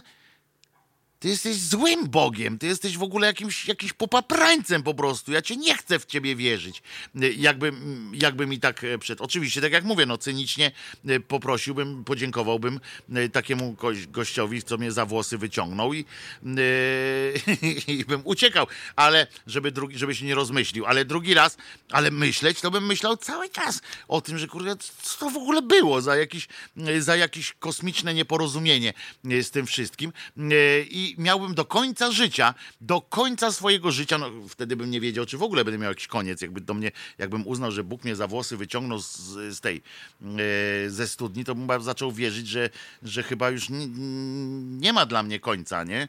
No ale trudno. I proszę was, tak sobie pomyślałem, że jakie to trzeba mieć nasrane we łbie, żeby sobie pomyśleć, że Bóg ma na mnie jakiś pomysł, jakiś plan. I tak na mnie zrobił. To pojadę do Łagiewnik jeszcze, no dlatego, żeby on chociaż coś z tym życiem swoim zrobił. Żeby on potem tak pomyślał, że ten Bóg jakiś ma na niego plan, to żeby się zastanowił, co zrobić, żeby ten świat był lepszy. To on wpadł na pomysł, żeby odmawiać nowennę. No świat, kurwa, będzie lepszy teraz. No teraz! To by dopiero był kolejny dowód na to, jaki ten Bóg jest zły. Już nie głupi, tylko zły. Po prostu, skoro uratowałby gościa, nie po to, żeby on z kolei czynił jakieś dobro, żeby, nie wiem, nerkę oddał na przykład za życia, bo z trupa takiego, co by tam w tej studni leżał, na przykład Krzyżaniak by tam w studnię wpadł, no to już ta nerka jest nie do niczego po prostu później, nie? No ale najpierw, albo na przykład, żeby sprawdził, czy żółtaczki nie miałem, żeby wiedzieć, że moje narządy się na coś jeszcze przydadzą. I powiedział, a ty miałeś żółtaczkę, tam to nie, twoje narządy są niepotrzebne, to ty wyskakuj, a utopimy innego na przykład Cinka, bo nie miał żółtaczki, a akurat dziecko jakieś tam nerki potrzebuje. Rozumiecie? To jeszcze jest jakaś kalkulacja, ale to, żeby uratuje gościa, bo on będzie się bo on będzie się do mnie gorliwie modlił. To jest naprawdę nieprawdopodobne gówno. Tu ktoś przypomniał, pan Przemek na przykład przypomniał stand-up Rickiego Gervaisa, w którym Gervais stwierdził, że jakby Boga spotkał, to chciał spytać Boga, dlaczego tak świat zorganizował, że czekolada szkodzi psom. Że co im te psy zrobiły. Tak, ja też pamiętam ten stand-up. To oczywiście, żeby było jasne, tutaj właśnie nie wykonał dużego researchu pan Gervais. Czekolada psom w nadmiarze szkodzi, tak samo jak nam zresztą. Ale tak, ale rozumiecie, o co chodzi, że Bóg jakoś twierdzą, że to jest kwestia Boga, ułożenie tego świata, bo nie może być inaczej, a potem właśnie widzimy takie małe pierdółki, takie małe gówna, że dlaczego psy nie srają do kuwety, a koty tak, no wiecie, no to można masę takich wynaleźć, co ten pies na przykład zrobił temu Bogu, że on nie może czekolady wpindalać, nie? Albo dlaczego tak jest, a nie inaczej. I to jest proste, ale zobaczcie, jak to musiałby być zły koleżka, a jak ten koleś z kolei pan Rafał, nie lubię pana Rafała, bo pan Rafał ma nasrane na własnym punkcie. On teraz musi chodzić po tej swojej rodzinie i mówić, ty stary, jak ja powiedziałem, to tak jest, ponieważ to mnie Bóg uratował, a nie ciebie. A anarchistyczna sekcja szydercza cały czas upomina się swojej tej, zazdrosna jest o brak kalendarium. Będzie, jak powiedziałem, że będzie kalendarium, to będzie anarchistyczna sekcja, przecież wiecie, że was nie robię w konia, ale jakieś rzeczy, no nie bądźcie tak zazdrośni, tak agresywni, narzucający się ze swoim przecież tym, no ludzie. Dajcie żyć, dajcie spokojnie, wszyscy państwo wiecie, że na grupie Głos Szczerej Słowiańskiej Szydery takie kalendarium można codziennie znaleźć. Świetne jest to kalendarium, znakomite, ale tak trzeba dbać o to. A czego mają mi nie przypominać co pół roku? I nie przypominajcie Wojtkowi i pół roku. A Wojtek obchodzi dzień jaja codziennie. Znieście to z godnością. Dzień jaja. Jajo jest mądrzejsze od kury. Zawsze będę była pierwsza, a po drugie będzie kurła. Jak Wojtko powiedział, to powiedział. I bardzo tak się to właśnie dobrze robi. Posłuchamy pioseneczki, bo potem mamy krótkie wejście, znaczy nie krótkie, takie długie wejście, normalne, ale do tych, aż do hymnów będziemy potem. Za pół godziny hymny się zbiorą do kupy i będzie dobrze. Co to za piosenka będzie? Może coś Krzyżaniaka? Nie. Krzyżaniak za X-y dostaje za duże, oczywiście. Pamiętasz takiego nieśmiesznego komika, co miał taki program w telewizji, Zulu Gula? Otóż bardzo wystąpiłem w serialu z panem właśnie. No, pamiętasz jak się nazywał? Pan się nazywa... teraz żeś mnie zaskoczył, no przecież to znajomy mój jest. Tadeusz na imię. Tadeusz Ross. O, no. No to będzie śpiewała nie jego siostra. Rozumiem, będzie, ale to będzie ten przebój gejowski, czy przebój hymn gejów, tam ten I Will Survive. Nie, to ten drugi. Ten drugi, dobrze. Diana przed wami, czyli łuczniczka.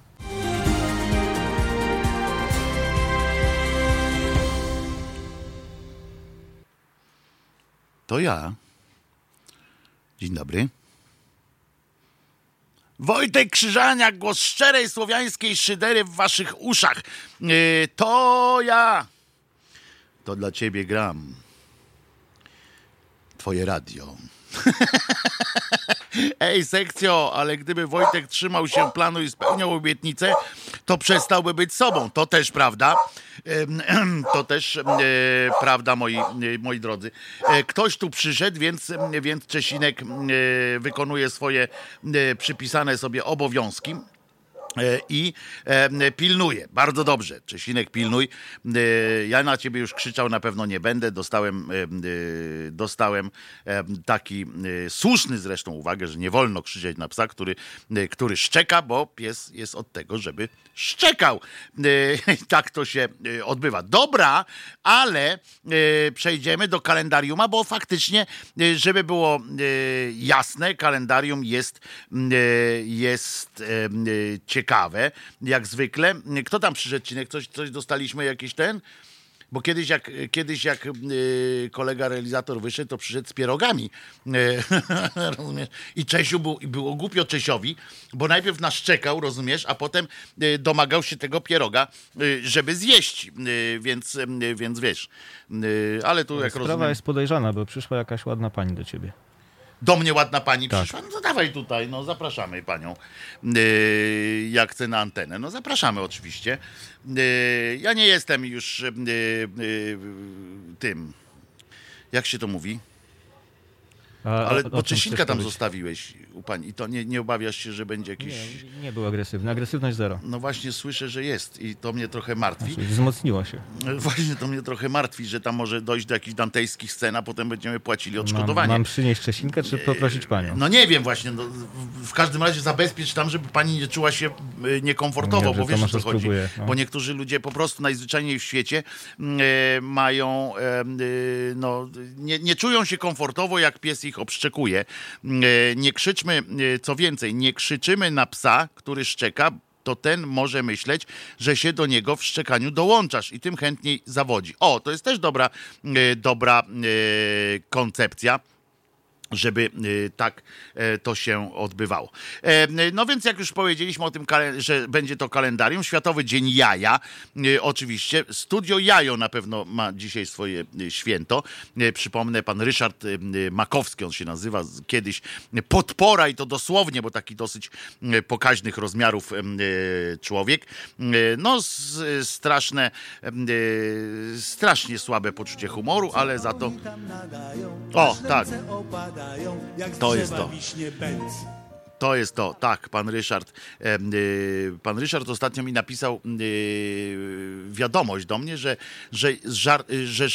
że brakuje mu moich komentarzy pod jego różnymi wpisami, bo zawsze go jakoś tam prowokowałem do czegoś, ale po prostu jest tak mało atrakcyjne są te jego wpisy, że już po prostu odobserwowałem. I Czesinek zjadł panią, pytanie było nie. Cinku, nie, jest pani. Bozia ich nie obdarzyła po poczuciem humoru, choć w sumie bawią. A, Studio Jajo. A on teraz ma, pan Ryszard ma teraz taki inny program swój, Kafe Piosenka to się nazywa. Coś nie, tam no, nawet ciekawych ludzi czasami tam zaprasza. Natomiast jak zwykle udowodnił swój brak dobrego smaku, tworząc piosenkę tytułową. Coś koszmarnego. No koszmarniejsze piosenki. Ja sobie czasami robię jaja po prostu.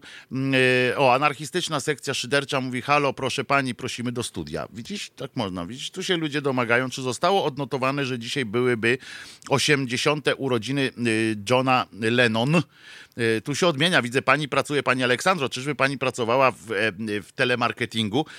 Ponieważ w telemarketingu się dzwoni i się pyta, czy rozmawiam z panem Wojciechem Krzyżaniakiem.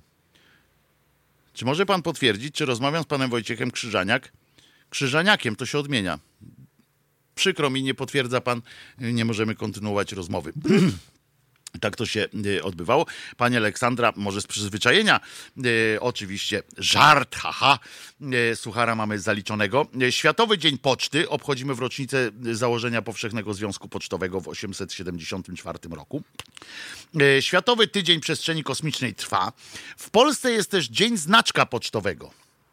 Ja mam znaczki pocztowe odziedziczone po wuju i muszę kiedyś je gdzieś tam się przejść, wycenić jakoś coś takiego, bo tam być może, wiecie, wuj był kucharzem na tym, na Batorym.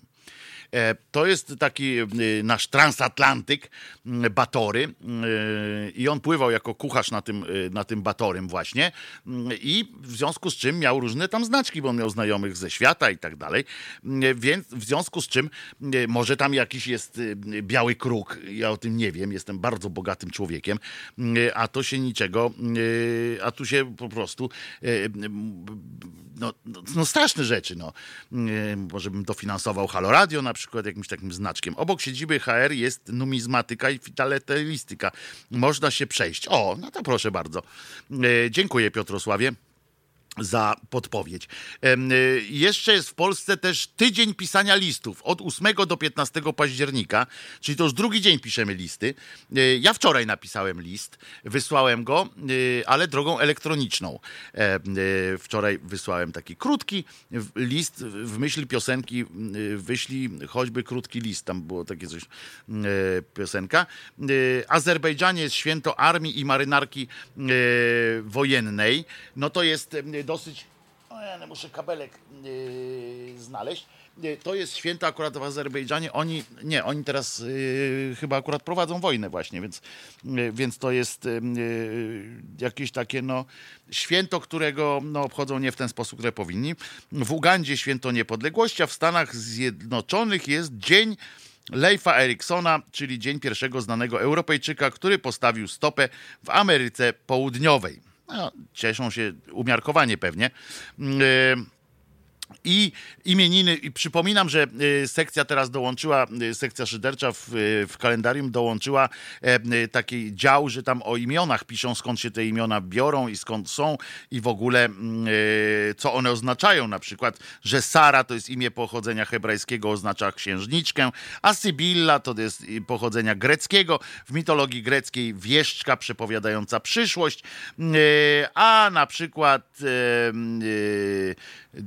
co na przykład? O, Aureliusz możemy przejść, bo też dzisiaj ma imieniny, że imię męskie pochodzące od nazwy rzymskiego rodu Aureliuszy, która z kolei pochodzi od łacińskiego Aurelus, złocisty, co mogło znaczyć także wspaniały. No właśnie, więc jak wszystkim Aureliuszom gratulujemy również imienia. O, ale jest imię Arnold również.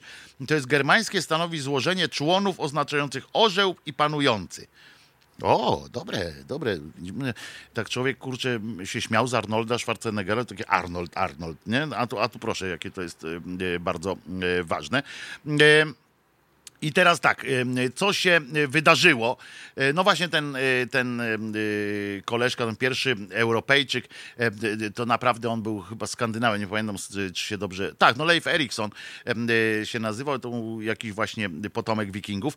Potem uruchomiono fontannę Neptuna w Gdańsku w 1633. Założono w 701 Uniwersytet Yale w Ameryce. Ukazał się ostatni numer wydawanego nieprzerwanie przez 118 lat Kuriera Warszawskiego w 1939 roku. Co tam jeszcze? Bombowce zorganizowały porty w Gdańsku i w Gdyni. No to nieźle, w 1943 roku. Potem, to było wydarzenie. Uważajcie, w 1962 roku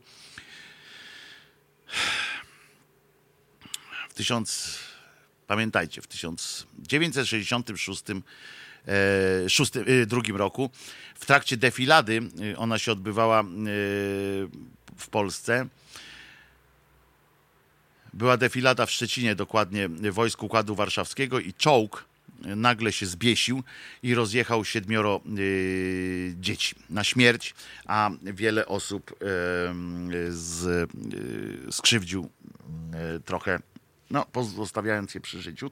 To była bardzo głośna sprawa, bardzo mocna rzecz. W 73 roku Presley i Elvis i Priscilla Presley uzyskali rozwód. Nie wiem, czy to takie ważne jest. Zastrzelono też w 67 roku Che Guevarę. Miłosz został laureatem literackiego Nobla. Potem Upiór w operze miał swoją premierę w 86. W 89 straszny film Kornblumenblau miał premierę, bardzo słaby film. Ukazał się album Grzegorza Turnała To tu, to tam w 95. Co tam jeszcze? W 2005 odbyła się pierwsza tura wyborów prezydenckich w Polsce. Przeszli wtedy Donald Tusk i Kaczyński i mało tego, Tusk wygrywał tę pierwszą część 36-33. I ten Obama, co dostał Nobla właśnie w 2009 roku, a czeski bramkarz hokejowy Dominik Haszyk ogłosił definitywne zakończenie kariery sportowej. Kto się urodził? Z tego, co słyszałem, wiking to było raczej określenie pracy, a nie narodu. Jak była ostra zima i z pola się wyżyć nie dało, to wypływali wikingować. No to jest tam, zdania są podzielone, ale możemy o tym kiedyś... Nie powiem tego. Dobra, nie powiem tego, że możemy kiedyś o tym pogadać, ale zaproszę tutaj, postaram się zaprosić człowieka, który jest znawcą tej chciałem powiedzieć narodu, ale tej właśnie tego zawodu, tej grupy zawodowej, tego stylu życia, że tak powiem. To jest bardziej styl życia, może w ten sposób bym powiedział, a nie zarobek. I wiking to praca, nie są podzielone fakty. Wiking to, właśnie mówię, styl życia pewien. No ale dobra. Zaproszę tutaj pana, który jest fachowcem od tego, filmy robi w Europie i tak dalej. Nawet w Skandynawii robił film o wikingach, więc jak oni mu pozwolili robić film o wikingach, to umówmy się, że mają do niego jakieś zaufanie. Ale ja przyznam, nie znam. Wiem, że to nie jest naród, prawda? Tylko, czy to zawód, czy styl życia... Sprawdźmy to. Frank Divenek się urodził, rzeźbiarz pewien. Tadeusz Różewicz, poeta, się urodził. Wiesław Gołas się urodził, bo w papierach jest sam Wiesław opisał. Oficjalnie urzędowo urodziłem się 4 października w Kielcach, a naprawdę 9 października. Tak powiedział pan przy chrzcie. Pijany organista wpisał do mojej metryki błędną datę i tak już zostało. Tak się to odbywało. Agnieszka Osiecka się urodziła. John Lennon się urodził w 40 roku. Potem kto jeszcze? W 44 patrzcie, John Entwistle, wokalista The Who, zmarł w 2002 roku. Patrzcie, Magda Umer, Krzysztof Stroiński, genialny polski aktor, oczywiście daleko od szosy, ale to jest małe fiki w porównaniu z tym, co narobił dalej. Ryszard Rynkowski, książki Życie jest nowelą. Dennis Stratton, gitarzysta zespołu Iron Maiden. Urodziła się Sharon Arden, obecnie Osbourne, czyli żona pana Ozzy'ego Osbourna. David Cameron, polityk, premier Wielkiej Brytanii. Kto tam jeszcze? PJ Harvey się urodziła w 1969 roku. Steve McQueen, brytyjski reżyser, bo przypomnę, że to nie ten Steve McQueen, aktor, tylko reżyser. Zdobył nawet kilka nagród i Oscara za Zniewolony. I Sean Lennon, muzyk, pieśniarz, syn Johna Lennona i Yoko Ono. Fajnie się urodzić w dniu urodzin własnego ojca. To musiało trochę być, może być fajne, ale może być również przykre, prawda, jak tam impreza i to mieć takiego ojca. Impreza zwykle chyba były bardziej jemu, na pana Johna skierowane, no ale trudno. A kto zmarł? Oskar Schindler, wiadomo kto to jest, po filmie choćby. Zdzisław Maklakiewicz, czyli dialogi są słabe i trzeba zapalić i wyjść. Jacques Brel, Bart, kompozytor fantastyczny, lubię. Ale z drugiej strony też Marek Grechuta, czyli nasz taki trochę, też można powiedzieć, bard. Edmund Niziurski, twórca popularnych książek dla dorosłych i młodzieży, a tych dla dorosłych to były takie dosyć ostre, muszę powiedzieć. Natomiast Jan Szyszko również w zeszłym roku, pierwsza rocznica śmierci Jana Szyszki, polityk, minister, drwal, jak to o nim napisano tutaj,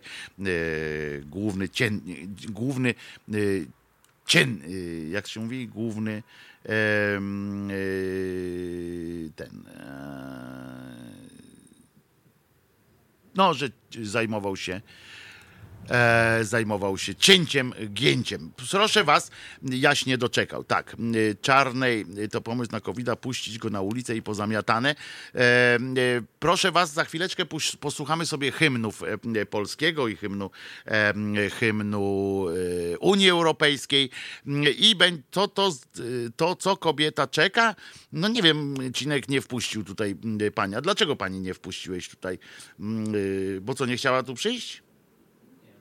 Ona powiedziała, że poczeka po prostu. Powiedziała, że poczeka. Wiedziała, dobrze. Że zaraz staniesz do hymnu. Dobrze, oczywiście. Więc tak to się wszystko odbędzie. Natomiast chciałem powiedzieć, że hymny oczywiście, znacie mój stosunek do naszego hymnu. Nie jest to stosunek euforyczny, że tak powiem. Za to może kilka fajnych rzeczy można usłyszeć w hymnie Unii Europejskiej, który hymnem się stał. I pamiętam,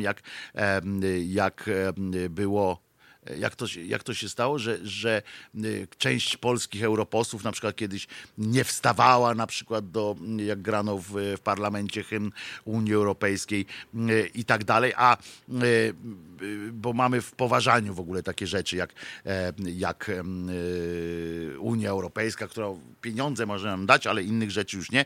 Na przykład teraz jest coś takiego, że Unia Europejska zacznie się zastanawiać nad takim transgranicznym prawem rodzicielskim.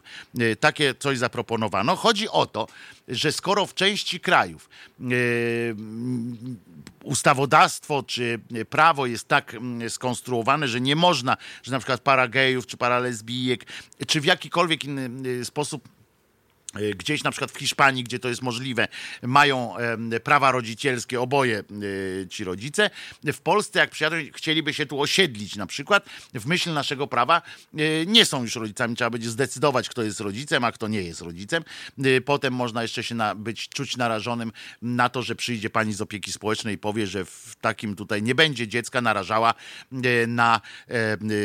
na takie świństwa, bezeceństwa i w ogóle, i że ona sobie tego nie życzy. W związku z tym trzeba natychmiast odebrać te dzieci. Jest taki pomysł, żeby w całej Unii Europejskiej zorganizować to w ten sposób, że jak w jednym państwie państwo mają małżeństwo, ma prawa, czy para ma prawa rodzicielskie, to że automatycznie jest to, przechodzi na całą już Europę, wszędzie mogą czuć się bezpiecznie. Już się zaczęło, jeszcze tego nie rozpoczęli procedować, żeby było jasne. Zgłosił tylko ktoś, na razie pani Jurowa chyba zgłosiła taki wniosek, swobodny, luźny wniosek i niestety już u nas się zaczęły podnosić głosy i oczywiście również nasza opozycja kościółkowa, na przykład pan Libicki, który jeszcze się tam nie zaczęło nic, a on już stwierdził, że będzie głosował przeciw, bo to skandal i nie może tak być, że w polskim parlamencie, jak się coś takiego wydarzy, jak dojdzie do jakiegoś głosowania, to on będzie przeciw, bo nasza konstytucja i tak dalej. Zresztą pan Libicki, czyli młody, zdolny członek PSL-u, bo on nagle po peregrinacjach po różnych organizacjach wylądował w PSL-u.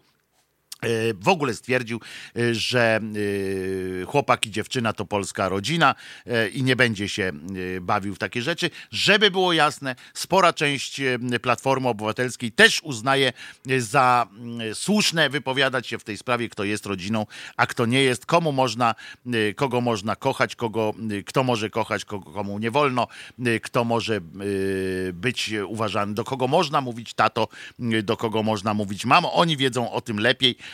I jeżeli jakoś ktoś zdecyduje inaczej, to oni będą przeciw i będą prawdopodobnie jeszcze nawet głosowali za penalizacją takich wydarzeń. W związku z czym na wszelki wypadek sugeruję osobom, które za granicą poczyniły takie rzeczy jak małżeństwo lub mają właśnie tam dzieci i mają opiekę przyznaną przez normalnie, uczciwie przez tamtejsze kraje, w których są. Nie przyjeżdżajcie, nie wracajcie do Polski. To jest, mogę tak krzyknąć jak ojciec, pan Pieczyński zresztą, tylko nie ten Pieczyński od Boga, od Kościoła, tylko ten drugi Pieczyński w filmie 300 mil do nieba, jak połączył się ze swoimi synami. Mogę krzyknąć do was tylko tyle. Nigdy tu nie wracajcie. Ze łzami w oczach oczywiście to będę krzyczał, ale nigdy tu nie wracajcie. Tu nie będzie lepiej. Ja coraz bardziej tracę tę wiarę w to, że w tym obyczajowym takim przełożeniu na prawo będzie, czeka nas w każdym razie bardzo duża, jeszcze długa walka, bo uwielbiamy tutaj w Polsce jeden drugiemu mówić. Zresztą nie tylko w Polsce, na całym świecie są takie grupy oszołomów, ale u nas akurat ta grupa oszołomów jest u władzy i to u władzy jest od lat 30, która będzie mówiła nam wszystkim, jak mamy żyć, żeby nam było lepiej, albo jeszcze lepiej, jak mamy żyć, bo Bóg powiedział, jakiś Bóg im powiedział, że takie życie jest słuszne, inne życie jest niesłuszne. I to jest przerażające oczywiście, przerażające i zdumiewające, że naprawdę pozwalamy sobie na takie rzeczy. A to pięknego członka PSL łyknął. Oj, w PSL-u to on jest liberałem. W PSL-u, proszę was, to on naprawdę jest luźna lówka w porównaniu. On tam mogą go uważać za w ogóle jakiegoś rozpustnika, skoro takie rzeczy mówi, a to tam reszta to mówi w ogóle, że należałoby niemalże pozamykać. Oni są bardziej radykalni niż PiS w tych akurat sprawach. Włącznie jeszcze z tym, że zwierzęta też należy zabijać w ramach miłosierdzia Bożego. I to nie był Pieczyński. To był Pieczyński, tylko nie ten Pieczyński. Dwóch Pieczyńskich jest aktorów i to jest ten drugi Pieczyński, pan Marcin Wołk. To jest ten, który był w Wielkim Szugrał między innymi. Po prostu tego adepta młodego. No to co? Zapraszamy państwa do hymnów, potem pioseneczka i wracamy za jakieś 7 do 8 minut.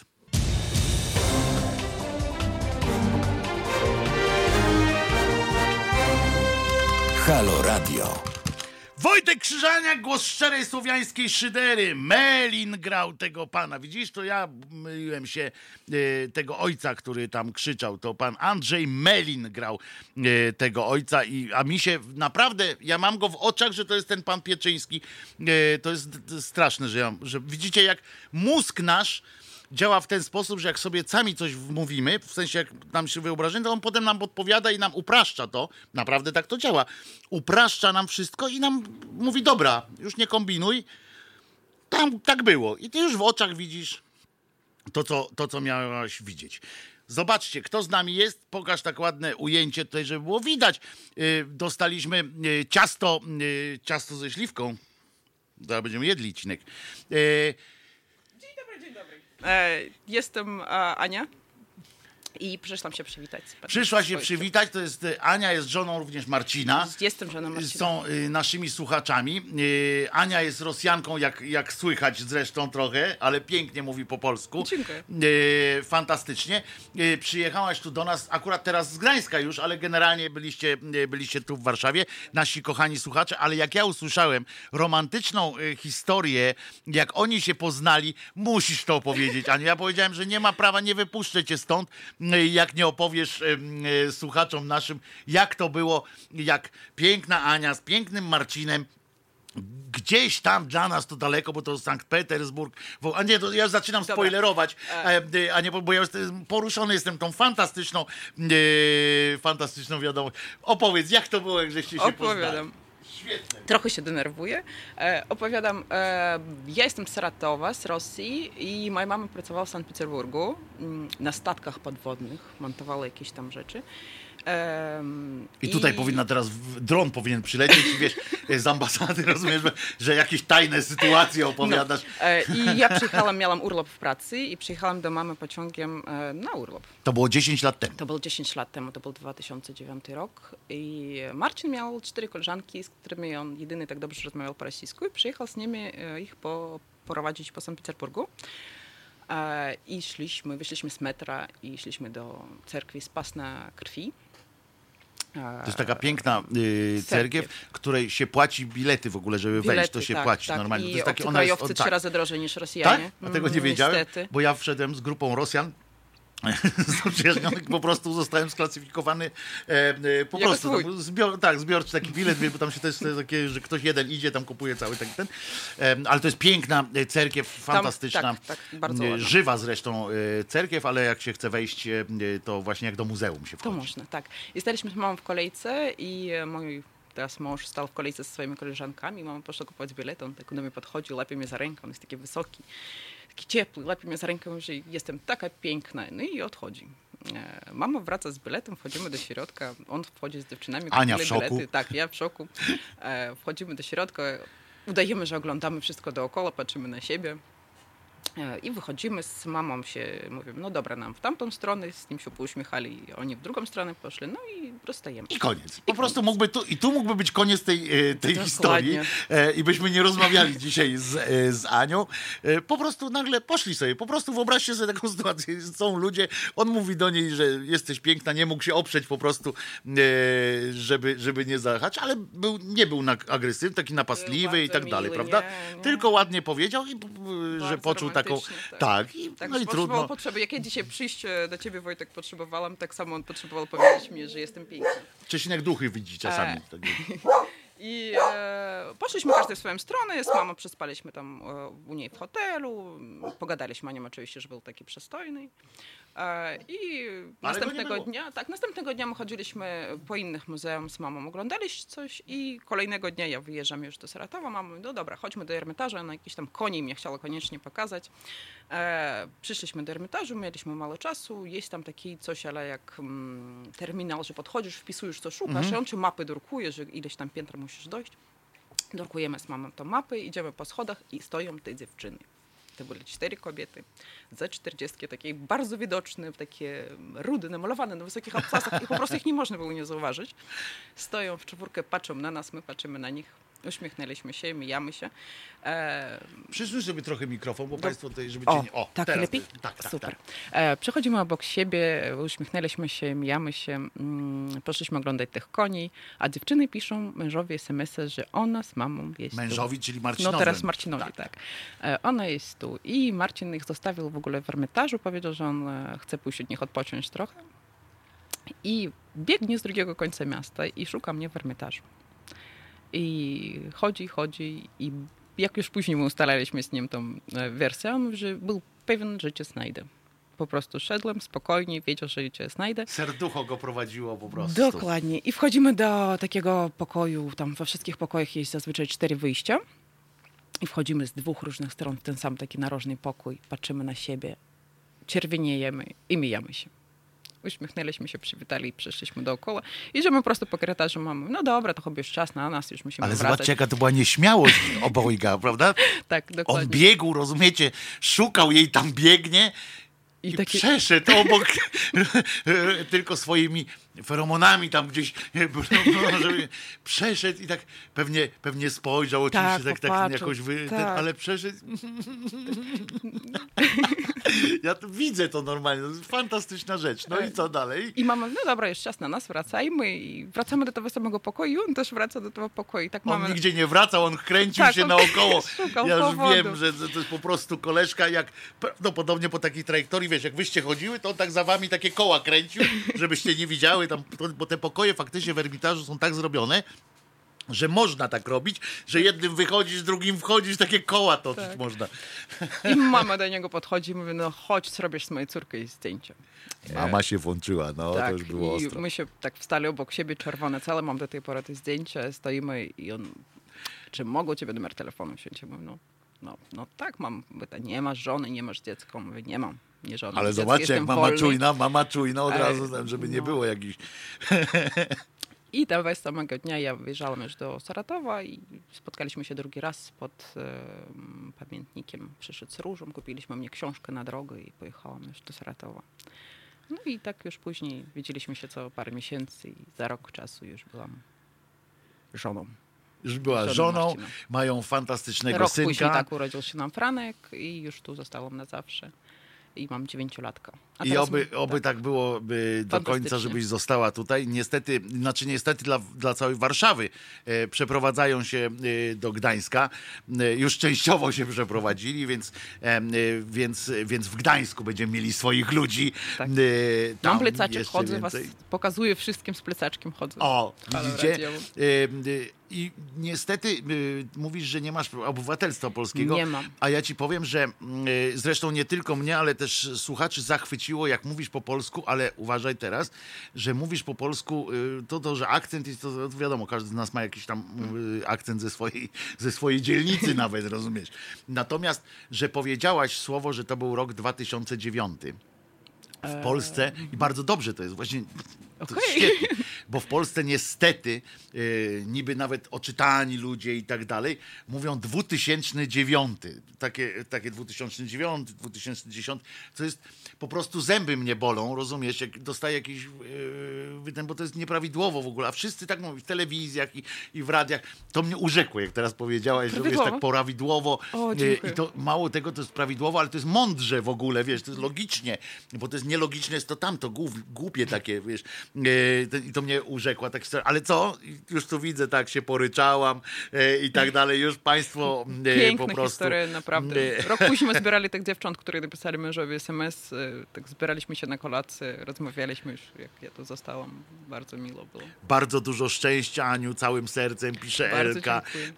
No wszyscy tutaj naprawdę są zachwyceni. Tylko pan Kamil oczywiście tutaj, uwaga, jaki jest sens zapraszać do studia, do audycji zajętej kobiety? Oj, Kamil, uważaj. Nie wolno tak nawet, bo tu Marcin duży chłop jest. Także uważaj, Kamilu, żeby się nie odbyły jakieś straszne rzeczy. Dobrze ci jest z nami w Polsce? Wspaniale. No, mogło być lepiej czasami.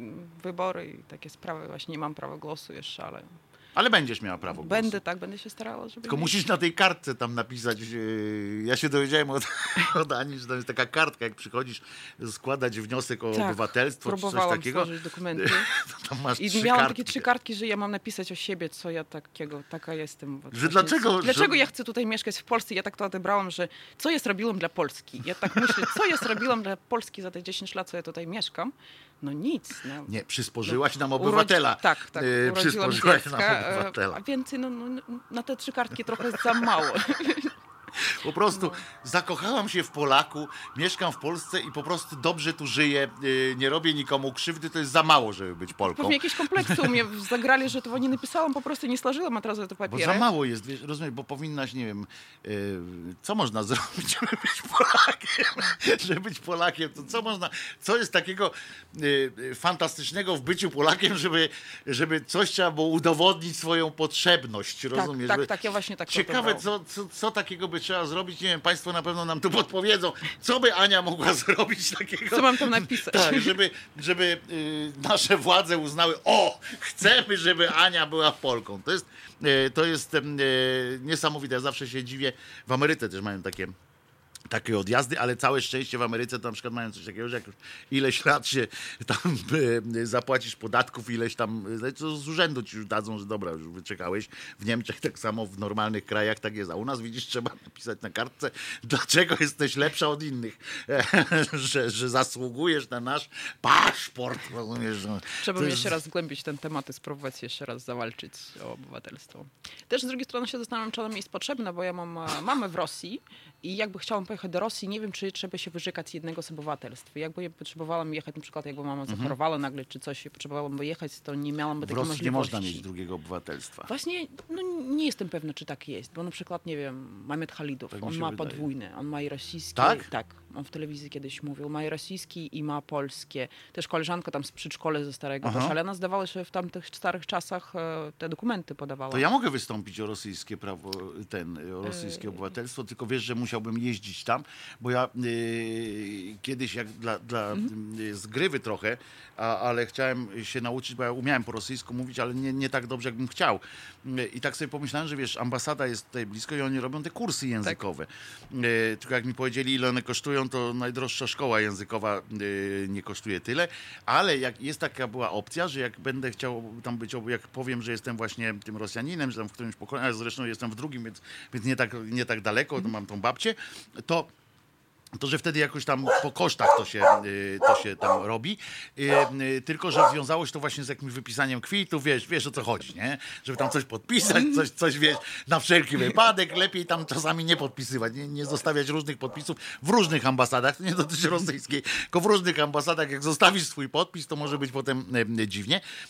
W każdym razie, jeśli dowiadywałem, to ja okazało się, że gdybym chciał być obywatelstwo rosyjskie, to ja muszę tam ileś czasu spędzić longiem, wiesz, tak bez przerwy. Ileś czasu w roku muszę spędzać, żeby w ogóle móc wystąpić o taki papier. A to jest nawet jakoś rozsądne, nawet jakoś tam ma to jakieś uzasadnienie. No skoro mają, wiesz, skoro mogę się jakoś mam korzystać z praw w jakichś Rosjanin, no to dlaczego mam siedzieć gdzie indziej na świecie? A czym się zajmujesz w Polsce? Wychowuję dziecko. Mój mąż ma firmę i ja tam pracuję. Wychowuje dziecko i zobaczcie, jaka to jest. To jest nasze słowiańszczyzna taka. Wychowuje dziecko, to już zaraz, że to nie jest praca, tylko obowiązek. To jest, kurczę, zarąbista praca. Tak, ja mam dziecko autystyczne. Niedawno była edycja, tutaj też słuchałam. Mam dziecko autystyczne, bardzo dobrze uprowadzone, bo wcześniej zdiagnozowali w 3 lata. Miał bardzo intensywną terapię i teraz jest tak bardzo dobrze funkcjonujący i ma nauczyciela wspomagającego, ale poszedł do zwykłej szkoły. Do zwykłej. Tak. Zobaczymy, jak będzie później. No, na razie jest okej. Zarąbiście. Jest bardzo dobrze jest poprowadzony, ponieważ w prawie nie widać.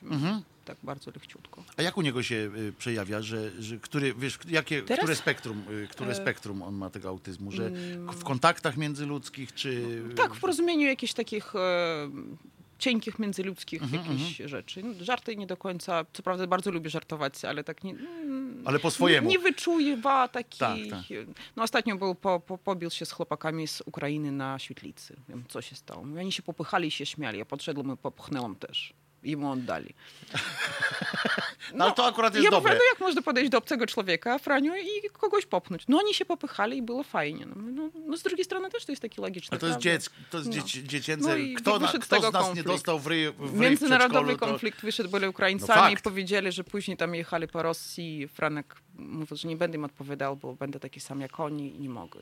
A no tak, bo to jest jeszcze tak, tego próbowali typu. No mu docisnąć jeszcze, że tam coś jest między Rosją. Typu Pirusku, tam coś tak dalej. Coś tam próbowali.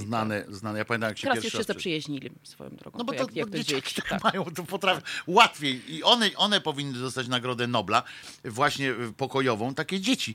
Na serio, bo to jest coś niesamowitego, że my dorośli kombinujemy jak koń pod górę czasami, z jakimiś tam układami, a ludzie między sobą nie mają żadnych problemów. Na przykład w Jugosławii oczywiście to jak było, tak na siłę kogoś tak jednoczą, nie? Tak na siłę, tak mieszają i tak dalej. To w Rosji było tam na Zakaukaziu i tak dalej, gdzie mieszali tych ludzi na siłę. To jest oczywiście gorzej, tak samo jak w tej Jugosławii, której na siłę zrobiono państwo Jugosławia i kazano im tam żyć razem, tam Serbom, Chorwatom, Słoweńcom. I potem jak to wyszło, nagle jak wybuchło coś, no to ci ludzie między sobą też się zaczęli już tam, ale tak naprawdę jakby tak ludzie sami z siebie mogli gdzieś mieszkać obok siebie, to nie ma żadnego powodu, żeby sobie dosrywać. Tam nawet się pokłócą. No i co z tego, że powiedział głupi Rusku? No jestem Ruskiem, no to głupi Rusek. No to kurczę, a ci ludzie od razu narodowa sprawa.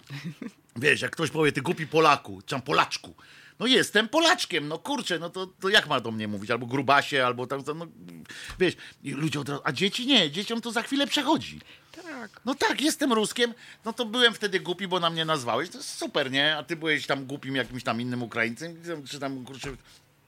W ogóle what the fuck, nie? Na tematy kościoły też tam dyskutują, bo on nie chodzi na religię, chodzi na etykę i mówi, że tylko jeden chłopiec jeszcze nie chodzi na religię, chodzi też na etykę. Ja mówię, no jak? No siedzieliśmy i rozmawialiśmy, że religie są i w porządku. Że musi słuchać częściej, tak jest. Tak, no. O właśnie, widzisz, cała druga RP to dewiza honor i ojczyzna, może powinnaś na przykład tam wpisać właśnie coś takiego, jakieś tam, że kochasz Boga, jesteś honorowa i coś tam jeszcze, nie? To propozycje do coś takiego, tak, tam myślę, no. Takie, wiesz... Myślę, że... by to poszło, ale... Albo ten, tatuaż sobie zrobić jakiś taki z Matką Boską. Nie mamy ślubu kościelnego. Mąż jest po rozwodzie, to prawda już ma prawo, żeby mieć kościelny, to dajesz sobie... Nie mamy.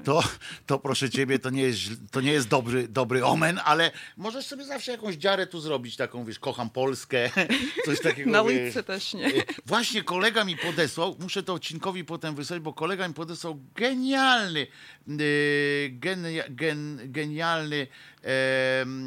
ten, jak się to nazywa, zdjęcie, tak? Takiego właśnie tatuażu, na którym to tatuażu, Cinek zaraz to przerzuci na ten, bo jest świetna rzecz, gdzie jest to? O, od Artura tutaj dostałem.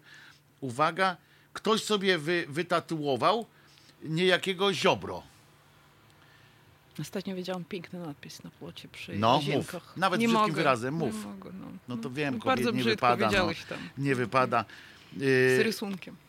No to właśnie może ten tatuaż. Jak Cinek przyjdzie, to poproszę go, żeby to pokazał, albo jutro sobie pokażemy w sobotniej audycji. Ziobro, ty, jej... Przez CH i tak prawidłowo napisane. Nie, tutaj właśnie jest tak trochę żeńsko mu pojechali, bo on jest ty kur jeb. I takie zdjęcie, ale że komuś się chciało, to jest na łydce zrobiony tatuaż i to wygląda na naprawdę zrobiony, a nie jakiś ten, no chodź zobacz, nie, to jest naprawdę zrobione, to niesłychana sytuacja, jak Cinek przyjdzie, to mu zaraz, no, wygląda na naprawdę zrobiony, nie? To nie jest graficznie jakoś tam pokombinowane, bo to jeszcze widać, że niedawno, nie? Że tutaj ta wygolona nóżka i tak dalej, i tak dalej. Cinek, wracaj, bo musisz pokazać zdjęcie jeszcze przed końcem audycji. Wstrząsające to jest, że ludzie tak mówią, ale białe skarpety ma pan, który sobie to zrobił. Dodatkowo jeszcze i to widać. Powiedz mi, czy... A ty na przykład bierzesz udział w wyborach rosyjskich? Przyjeżdżasz do ambasady? Ostatnio głosowałam, tak. Były te poprawki do konstytucji, kiedy przegraliśmy. 2 tygodnie, nie? To trwało to głosowanie. Tak, bardzo długo. Ja byłam w ostatni dzień, ostatnie 3 minuty wbiegłam do konsulatu, tak? Ja wszystko w biegu. A co dostałaś? Kiełbasę, czy co dostałaś tam? Bo tam długopisy i oddali te rękawiczki, te foliowe. Foliowe? Tylko że mogli ze skóry jakiegoś renifera. Nawet maski nie dawali, nie, tylko że ten długopis. Nie, bo tam w Rosji dodawali, jak się przyszło odpowiednio wcześnie, to dostawało się jakieś bonusy w ramach przyjścia, żeby przyjść przyjść wcześniej tam przed tym, to samo jak w Białej. Wszystko się rozdali pewnie, jak ja byłem. No pewnie ty przyszłaś, to już tam wszystkie gadżety. Poza tym tutaj na handel pewnie wzięli, jakby tam na Allegro można znaleźć pewnie wszystko, co tutaj nawieźli. Nie ma Cinka, nie może pokazać tego zdjęcia, a bardzo by mi zależało, żebyście to zobaczyli. Ja wam muszę powiedzieć jeszcze i tobie też, teraz powiem coś, że w Norwegii taki koleś pojechał do Norwegii. Koleżka jest skazany w Polsce na 2 lata więzienia za oszustwa. Tak po prostu. I sytuacja tutaj, że mamy taki brak zaufania do tych polskich sądów w Europie, w ogóle tak to wszystko leci. To się okazało, że te ustawowe bezprawie, to, że Unia Europejska po nas jeździ, czasami zasłużenie, czasami nie zasłużenie, ale tam, że jeździ tam ten stosunek do wymiaru sprawiedliwości. Doszło do tego, że Polak, rozumiecie, ścigany przez polskie władze normalnie z wyrokiem, prawomocnym wyrokiem przez sąd wydanym, nie za żadne tam polityczne cuda, tylko za to, że oszukiwał, że tam coś, jakąś tam zbiórkę zrobił, coś nieważne nawet. Norwegia mu przyznała azyl polityczny. Mamy autentycznie pierwszego, nawet ty nie masz azylu politycznego, chociaż łatwiej by było uzasadnić, że ktoś tam w Rosji, że ktoś mógł z Rosji wyjechać jakoś tam ten, łatwiej by to było, ale aczkolwiek, żeby było jasne, Ania nie wyjechała stamtąd z powodów politycznych, ale rozumiesz, mamy w Polsce pierwszego gościa, który wyjechał za granicę i dostał azyl polityczny. To się tak naprawdę nazywa w ogóle azyl ze względów na tam prawo i tak dalej, że tu by miał niesłusznie by go można było skazać. On już na początku 2019 roku sąd mu złagodził o połowę i tak, ale skazał go prawomocnie na 2 lata i akt oskarżenia zawierał kilkanaście zarzutów. Oszust na ponad 300 000, ukrywanie majątku przed komornikiem, poszkodowanie są banki, tam Fundacja Batorego, miał wykorzystać do celów prywatnych fundusze, no cudawianki. A on stwierdził, że mści się na nim prokuratura i że... Ale dlaczego ty na Cinka szczekasz? No przecież Cinek tutaj i tak... Gdyby nie on, to by mnie nie było słychać tam. Czesinku, to nie ma sensu w ogóle. Cinku, prześlę ci zdjęcie, a ty je wyemitujesz, proszę ciebie, na fantastycznym naszym... A na kogo on tam szczeka? Ktoś przyszedł? Przyszły bardzo duże paczki do nas. A, no to dobrze, prawda? Wpisuję adres, żebyś miał bo to muszą państwo zobaczyć, jak wygląda Ziobro na zdjęciu. Dobrze, teraz muszę go znaleźć, jak ja go zapisałem, tego nie wiem, więc oczywiście teraz będę cudaczył tutaj z wami. Widzisz, jaki tu chaos jest? Chaos i niedowierzanie tu się dzieje, Aniu. Bardzo miło was.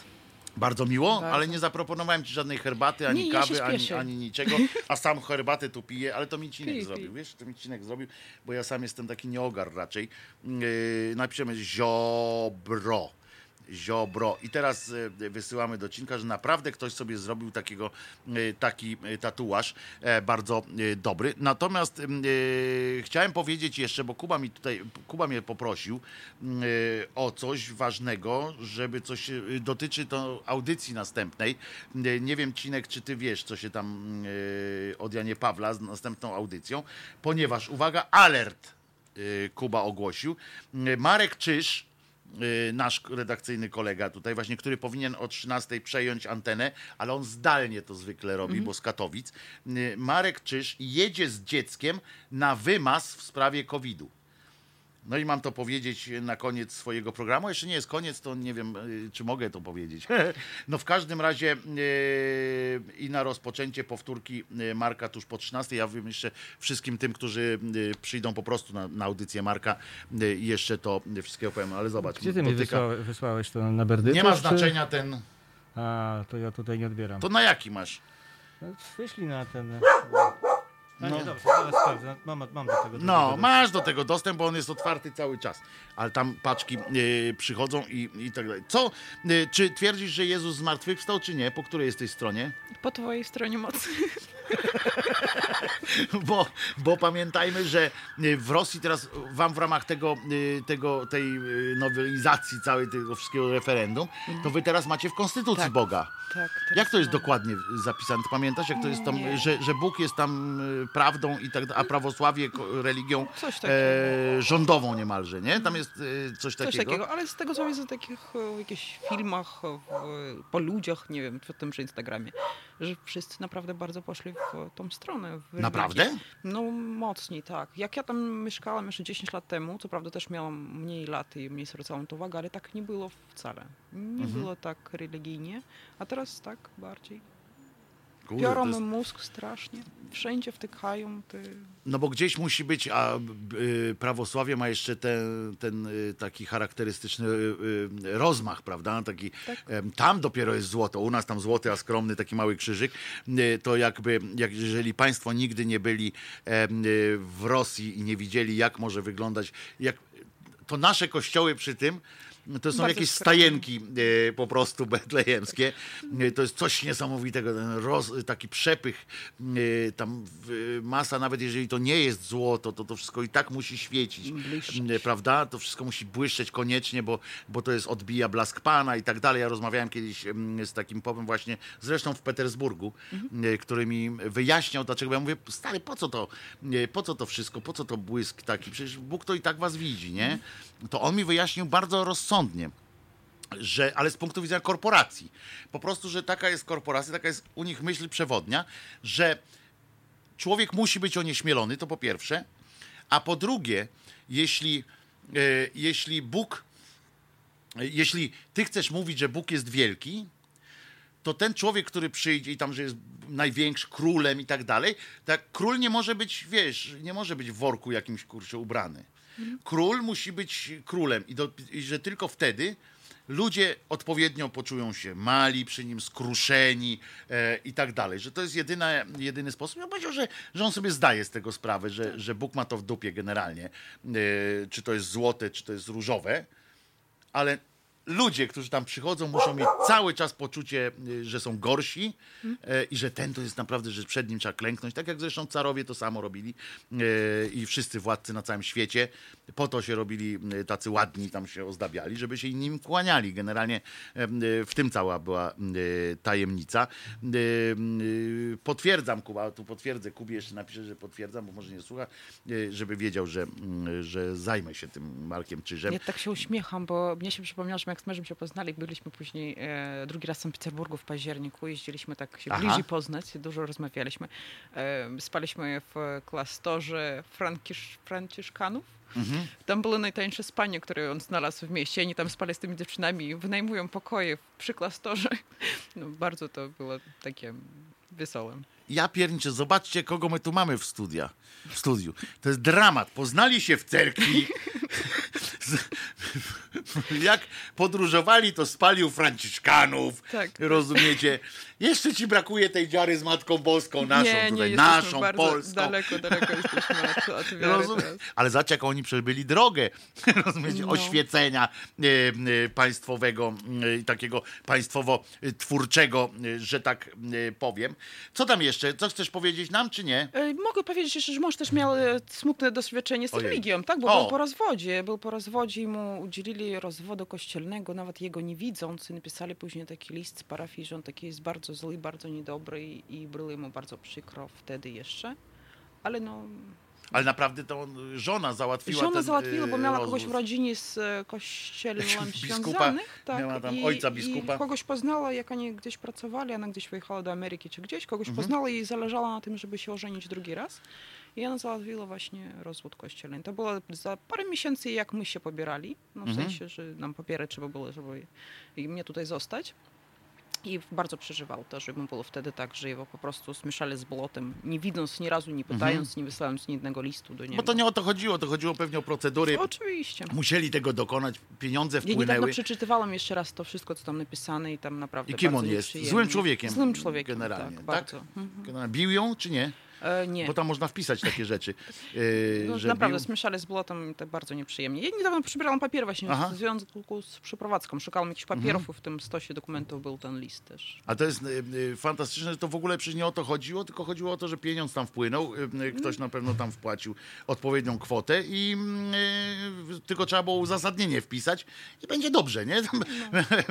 Pani tam, jak ona tam miała na imię, pani Mario, pani się nie przejmuje, my to już się zajmiemy tam, a czy mąż jest potrzebny? Nie jest potrzebny, bo procedura już się poza tym odbyła i tak dalej. To jest, Ziobro atakuje, tak jest, proszę was, na tym zdjęciu, co widzieliście, co Gocinek zdjął akurat, jak zacząłem znowu o nim mówić, z naszej ściany, to jest zdjęcie pana Ziobry, znaczy tatuażu pana Ziobry, tylko co ci ludzie sobie zrobią później z tego Ziobry, jak ten Ziobry już w końcu, bo tam jest napisano, ty właśnie tam zły człowieku, przy nim, taki zmarszczony, on jest jeszcze taki groźny ten Ziobro w garniturku tym swoim, ale zobacz, co potem z nim się wydarzy, na co go zmienią, przecież ten Ziobro przestanie funkcjonować jakoś tam publicznie. Daj jeszcze raz tego Ziobrę tak wrzuć na chwilę. Będzie to nieaktualne. Właśnie, nieaktualne strasznie. No to z krzyża takiego, jak można, krzyż sobie ludzie robią czasami, potem przejdą na drugą stronę mocy, to z takiego krzyża można dużo zrobić rzeczy. Samolocik, tam różne, można, wiesz, kilkoma kreskami coś tam dorobić. A tu masz takiego, zobacz, takiego pochlasta, brudny, brzydki człowiek i masz napisane po prostu jeszcze brzydki wyraz do tego, tak zwany brzydki wyraz, tu jest akurat wyraz jak najbardziej trafiony w sedno, ale co, po co to sobie ludzie robią? Patrzcie, jakie tu mają pierdolca ludzie na świecie, niestety. Poprawi na Maryjkę. No też jest dobre, że Maryjkę z tego można... Albo zakratkują go, Donna Sewa pisze, że można takie kraty. To też jest dobry pomysł. Można takie 3D zrobić, takie dziarę 3D, nałożyć te kratki. I to dobrze. Ja tam widzę kraty na pierwszym planie. To były włosy tego pana na nogach, a nie kraty. Proszę was. To co, kończymy dzisiejszą... Wojtko coś skacze na ekranie. No to skakało właśnie ten... Twarz, Ziobro skakał na ekranie. Kcinek tutaj szaleje, robi jakieś animacje prawie, że... Co prawda ręką tak po prostu fizycznie je wykonuje, ale zawsze coś. No, zawsze jest jakieś wrażenie, że jest jak żywy. On jest zawsze żywy, jak Lenin. A byłaś kiedyś w mauzoleum Lenina? Zawsze jak przechodził, były albo kolejki, albo był zamknięty. Może teraz ten brat mój teraz był w Moskwie, właśnie wyjeżdża dzisiaj z Moskwy do Saratowa i też nie dostał. Też się nie dostał. Tam jest naprawdę, ludzie, to my sobie możemy dworować na przykład z tego, że tam do papieża stoją ludzie w kolejce, że w różnych miejscach są takie kolejki, tam do tych bożnic różnych... No, wiadomo, do jakichś uzdrowicieli, co tam, kurczę, wiesz, się pomodli, zdrowaśkę odmówi i jest wszystko w porządku. Tam jest w Moskwie, cały czas jest taka wielka kolejka do Lenina wiecznie żywego. Był nawet taka koncepcja była, żeby go usunąć tam w tym takim zrywie rewolucyjnym, jak się okazało, że wszystko niszczymy. Tu pomnik Dzierżyńskiego na początku tam zwalili przecież, które już potem wracają. I był taki pomysł, żeby tego, bo to kosztuje jakieś ziliony tam po prostu utrzymywanie go, bo oni cały czas muszą mu wstrzykiwać coś, prawda, bo to straszne są pieniądze. Nawet była taka debata tam w tej telewizji, jeszcze wtedy można było źle o Leninie powiedzieć. To była taka debata wielka, co z nim zrobić, czy go spalić, czy go zakopać, czy coś. No to oczywiście naród stanął po jego stronie. Później, jak to było? Przecież to jest kawał naszej historii, nie ma takiego możliwości. I turyści, którzy przyjeżdżają, to jest normalnie, tam stoją z całego świata ludzie i chcą zobaczyć tego Lenina i to nie ma powodu, żeby go zamykać, bo on przynosi naprawdę Moskwie duże pieniądze. Tak. Bo to kosztuje niemało. Znowu tam jest też takie coś, że Rosjanin jak przyjdzie, to płaci... Tak. Grosze za to wejście, dlatego niechętnie widzą tam Rosjan. bo Rosjanie płacą mało, za to jak przyjedzie ktoś z zagranicy, to zapraszamy. Zacierają ręce od razu, bo trzeba naprawdę zapłacić grubą kaskę, żeby przejście, a ten Lenin, ja widziałem tego Lenina, jestem lepszy od ciebie, widziałem tego Lenina, to jest straszny widok. Ja na zdjęciach tylko. No, bo to nie jest tak, że to jest człowiek jak żywy, nie? To on wygląda, on jest gorzej zrobiony teraz niż figury w tym, tych figur woskowych, jak tam się w muzeum dzieje, to on naprawdę gorzej wygląda, bo to jest takie ponaciągane, ta skóra jest cały czas, bo to jest jego skóra teoretycznie, chociaż już potem się okazało, to Basia Włodarczyk, która genialne reportaże z Rosji robi, Szerokie Tory, to się taki cykl nazywał, reportaży z Rosji, takie zwykłych, o zwykłych ludziach i też tam weszła i dowiedziałaś, bo tam jest tajne przez poufne też wszystko, ona tam się częściowo trochę ją wpuścili troszeczkę za ten i się okazuje, że to wiesz, ta skóra to też nie jest skóra. W ogóle cudawianki, że taniej byłoby naprawdę, jak oni by go wzięli naprawdę tam cichcem w nocy, zatopili w tym czymś, co on pływa i zrobili z tego, z wosku, wiesz, nikt by i tak nie wiedział, bo to za szybą się w ogóle patrzy. Nie możecie do niego podejść. No to pewno nie można nie dotknąć, nie, ani nie powąchać. Można, on za takim, on leży w takim jak to się nazywa? W takiej tubie, taka tuba, takie mauzoleum. Jak Królewna Śnieżka. No, trochę jak Królewna Śnieżka, to jest tam prostokątny, tylko że to jest prostokątny, takie, a w środku jeszcze dodatkowe. I z daleka w ogóle patrzysz na to, bo to tam niby podchodzisz, ale wiesz, no nie możesz za daleko, za blisko podejść. W związku z czym tam naprawdę mogliby położyć cokolwiek, wiesz. Dywan, kurczę, mogliby z twarzą zrobić i też by wszyscy łyknęli, bo mało tego, tam nie możesz stać godziny, tylko przecież przechodzisz, wiesz, dziękuję, jeszcze selfie jakieś tam, wiesz, i do widzenia, bo tam jeszcze przez jakiś czas nie było można zdjęć robić w ogóle. No teraz czasami, jak tam ten człowiek z zachodu zrobi, zapłaci kurczę te 50 euro za to, żeby tam wejść, no to już mu pozwolą zdjęcie chociaż zrobić, nie? Tylko że oczywiście był tam taki facet, jak myśmy tam byli, to był facet, który robił zdjęcia. Bo na wszystkim można zarobić, tak? I później przy wyjściu można... Oczywiście, że tak.